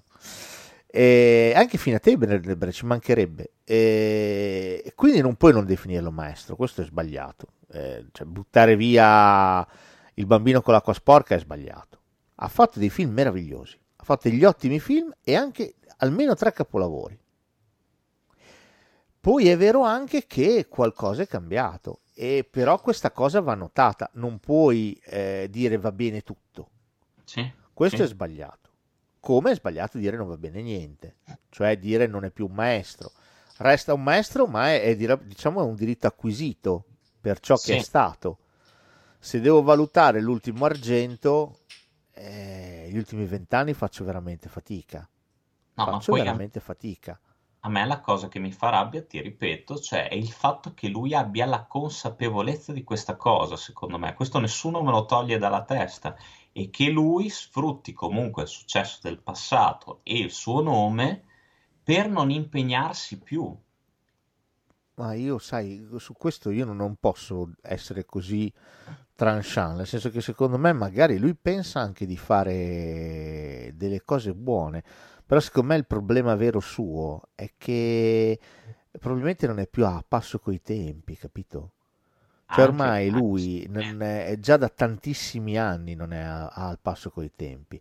Altri grandi maestri che sono stati grandi negli anni 70, ma poi negli anni 80, ma poi negli anni 90, poi nei 2000, vedi Scorsese per dire, eh, ha saputo comunque rinnovarsi, ha Certo. saputo cavalcare comunque l'onda del progresso, del cambiamento. Lui secondo me non è stato in grado di farlo. È rimasto fermo a delle cose che, tra l'altro, neanche riproponendole in modo così forte come venivano riproposte prima, perché Sì. riviste adesso fanno scappare da ridere le cose che sta facendo adesso. Quindi vuol dire che anche non sei più, hai perso proprio la capacità di comprendere il cinema, di tradurlo in immagini in modo efficace. E questo resta un mistero, a mio avviso. Resta un mistero perché comunque in nono sonno sei capace di fare delle scene splendide e poi Sì. non riesco a capirla questa cosa. Io Poi- francamente non riesco a capirla. E poi fai il cartaio. E poi fai il cartaio. Che è lo stesso problema della terza madre. Cioè Sì. tu giri quella scena a Castel Sant'Angelo con la madre che prende dalla carrozzina il bambino, lo butta di sotto e poi però fai vedere, si vede chiarissimo che che è un bambolotto. Sì. Allora lì c'è un problema, c'è un problema grosso. Non so se è tuo, di chi ti monta il film, di chi magari continua a dirti maestro, maestro, maestro e basta. Perché anche questo probabilmente influisce. Perché quando ti continuano a dire che tu sei un maestro, oh, Sì. alla fine si vede che la gente poi va bene così. Sì, sì. Ecco perché comunque è fondamentale essere un pochino critici rispetto a certe cose. Non è che perché l'ha fatto Argento mi deve andare bene tutto. Esatto. Poi ci mancherebbe. Eh, criticare il cartaio non vuol dire non avere rispetto per eh, l'uccello, Profondo Rosso o gli altri. Ci mancherebbe. Oh. Però Ah. significa avere gli occhi. Cioè, No, poi- anche perché lo, lo dici comunque con dispiacere.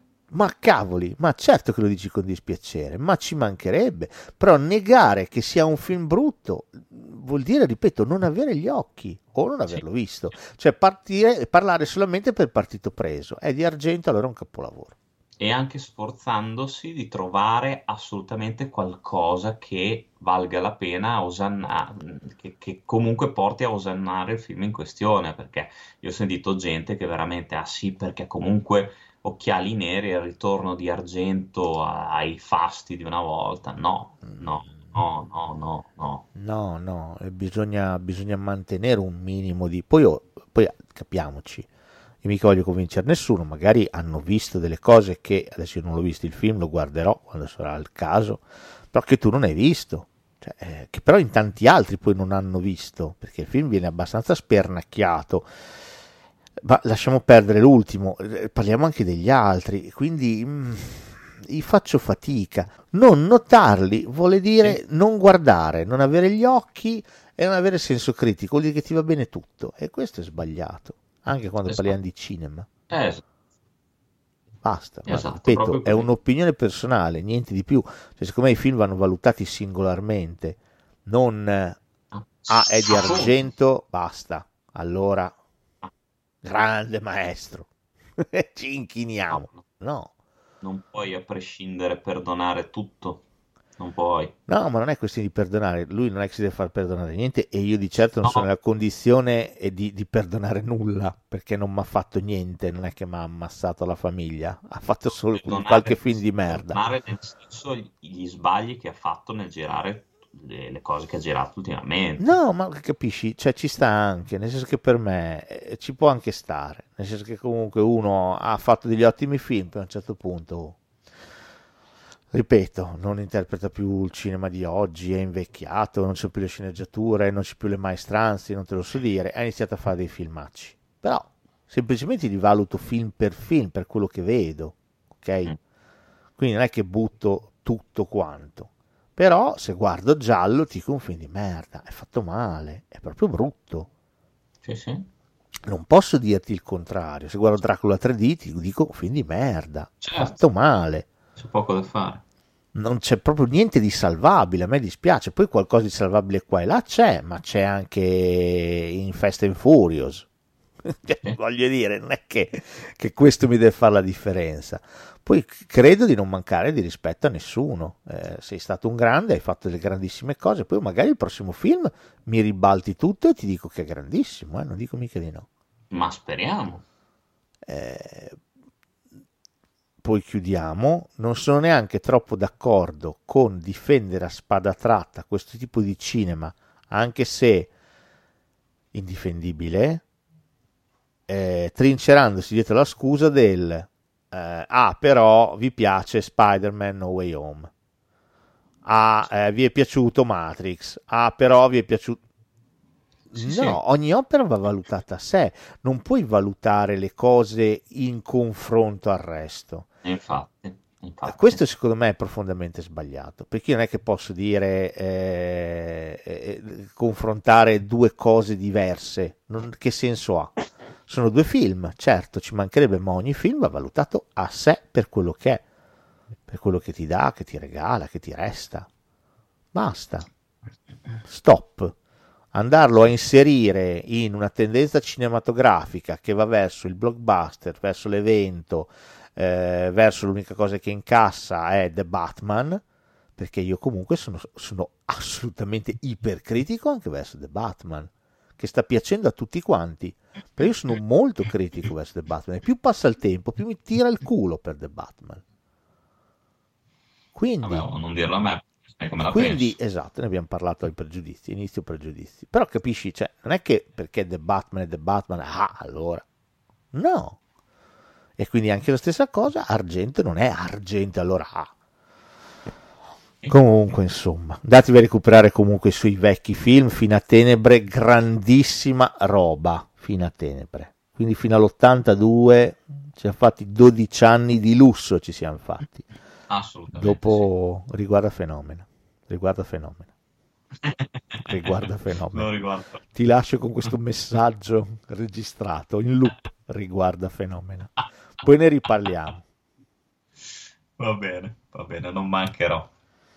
Va bene, è stato, è stato lungo ma interessante io spero, nel senso che comunque non siamo stati neanche poi cattivissimi, cioè siamo stati cattivissimi rispetto a cosa meritava di essere demolito, il resto anzi. Sì, sì, sì.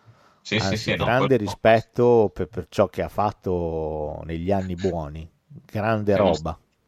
Siamo stati cattivi quando ce n'è stato bisogno, siamo stati anche mh, rispettosi per tutto quello che insomma andava detto. Eh beh, eh, purtroppo questa mano può essere ferro o può essere piuma. È proprio così. Oggi Io... è stata un po' ferro e un po' piuma. un po' piuma. va bene, va, va bene. bene. La prossima settimana, come sempre, ci sentiremo per i nostri pregiudizi. Non solo, non solo, faremo una bella puntata dedicata al mondo Pixar e avremo un ospite, la nostra affezionatissima, come la possiamo definire? Eh, utellara? Utel... utellara? Oddio, non so, non... non... Utellica, uh, utellosca. Uh, ute, utellina. Utellina, la nostra utellina. Avete indovinato di chi stiamo parlando? Boh. Dai, è già stata ospite con sì. noi quando abbiamo fatto la puntata di San Valentino. Eh sì, eh, che hanno indovinato, dai. dai eh, non si chiama Di Lazzaro di cognome, ma, ma il nome è uguale. Esatto, esatto. Vabbè, avremo Dalila, ospite graditissima con noi per fare una puntata tutta dedicata alla Pixar. Perché direte voi? Perché ci è piaciuto fare la puntata insieme a lei su San Valentina e quindi l'abbiamo rivoluta insieme a noi. Vamo là! Ma, visto? Va bene, fate i bravi, fate i buoni, fate i belli. Eh, tra un po' ci sarà l'Utello, Carfa, non manca tanto, eh? No, manca una settimana. Manca una settimana. Nove, ah. nove giorni, nove giorni. Nove giorni esatti, sì. Domenica 27 alle 18 tutti carichi a pallettoni per l'Utello. Potrete parlare nel bene e nel male di tutto ciò che vorrete. Tutti i film che vi hanno deliziato vi hanno fatto anche schifo. Buttateci dentro anche quelli che avete visto fino ad oggi, eh? anche all'inizio del 2022, non ci offendiamo. È passato talmente tanto tempo che potete metterci quello che volete. Assolutamente. Anzi, faremo un bel dibattito su The Batman, che sicuramente tutti lo avranno visto, tutti i nostri amici dell'Utello. Tu dici? Ma per me sì, in tanti l'avranno già visto, figurati. Insomma, vabbè, parleremo un po' di quello che vi aggrada, di quello che vi piace e quello che non vi piace. Detto questo, come sempre, come al solito, Carlo! Oh, well, there we are. Here's the theme music. Good night.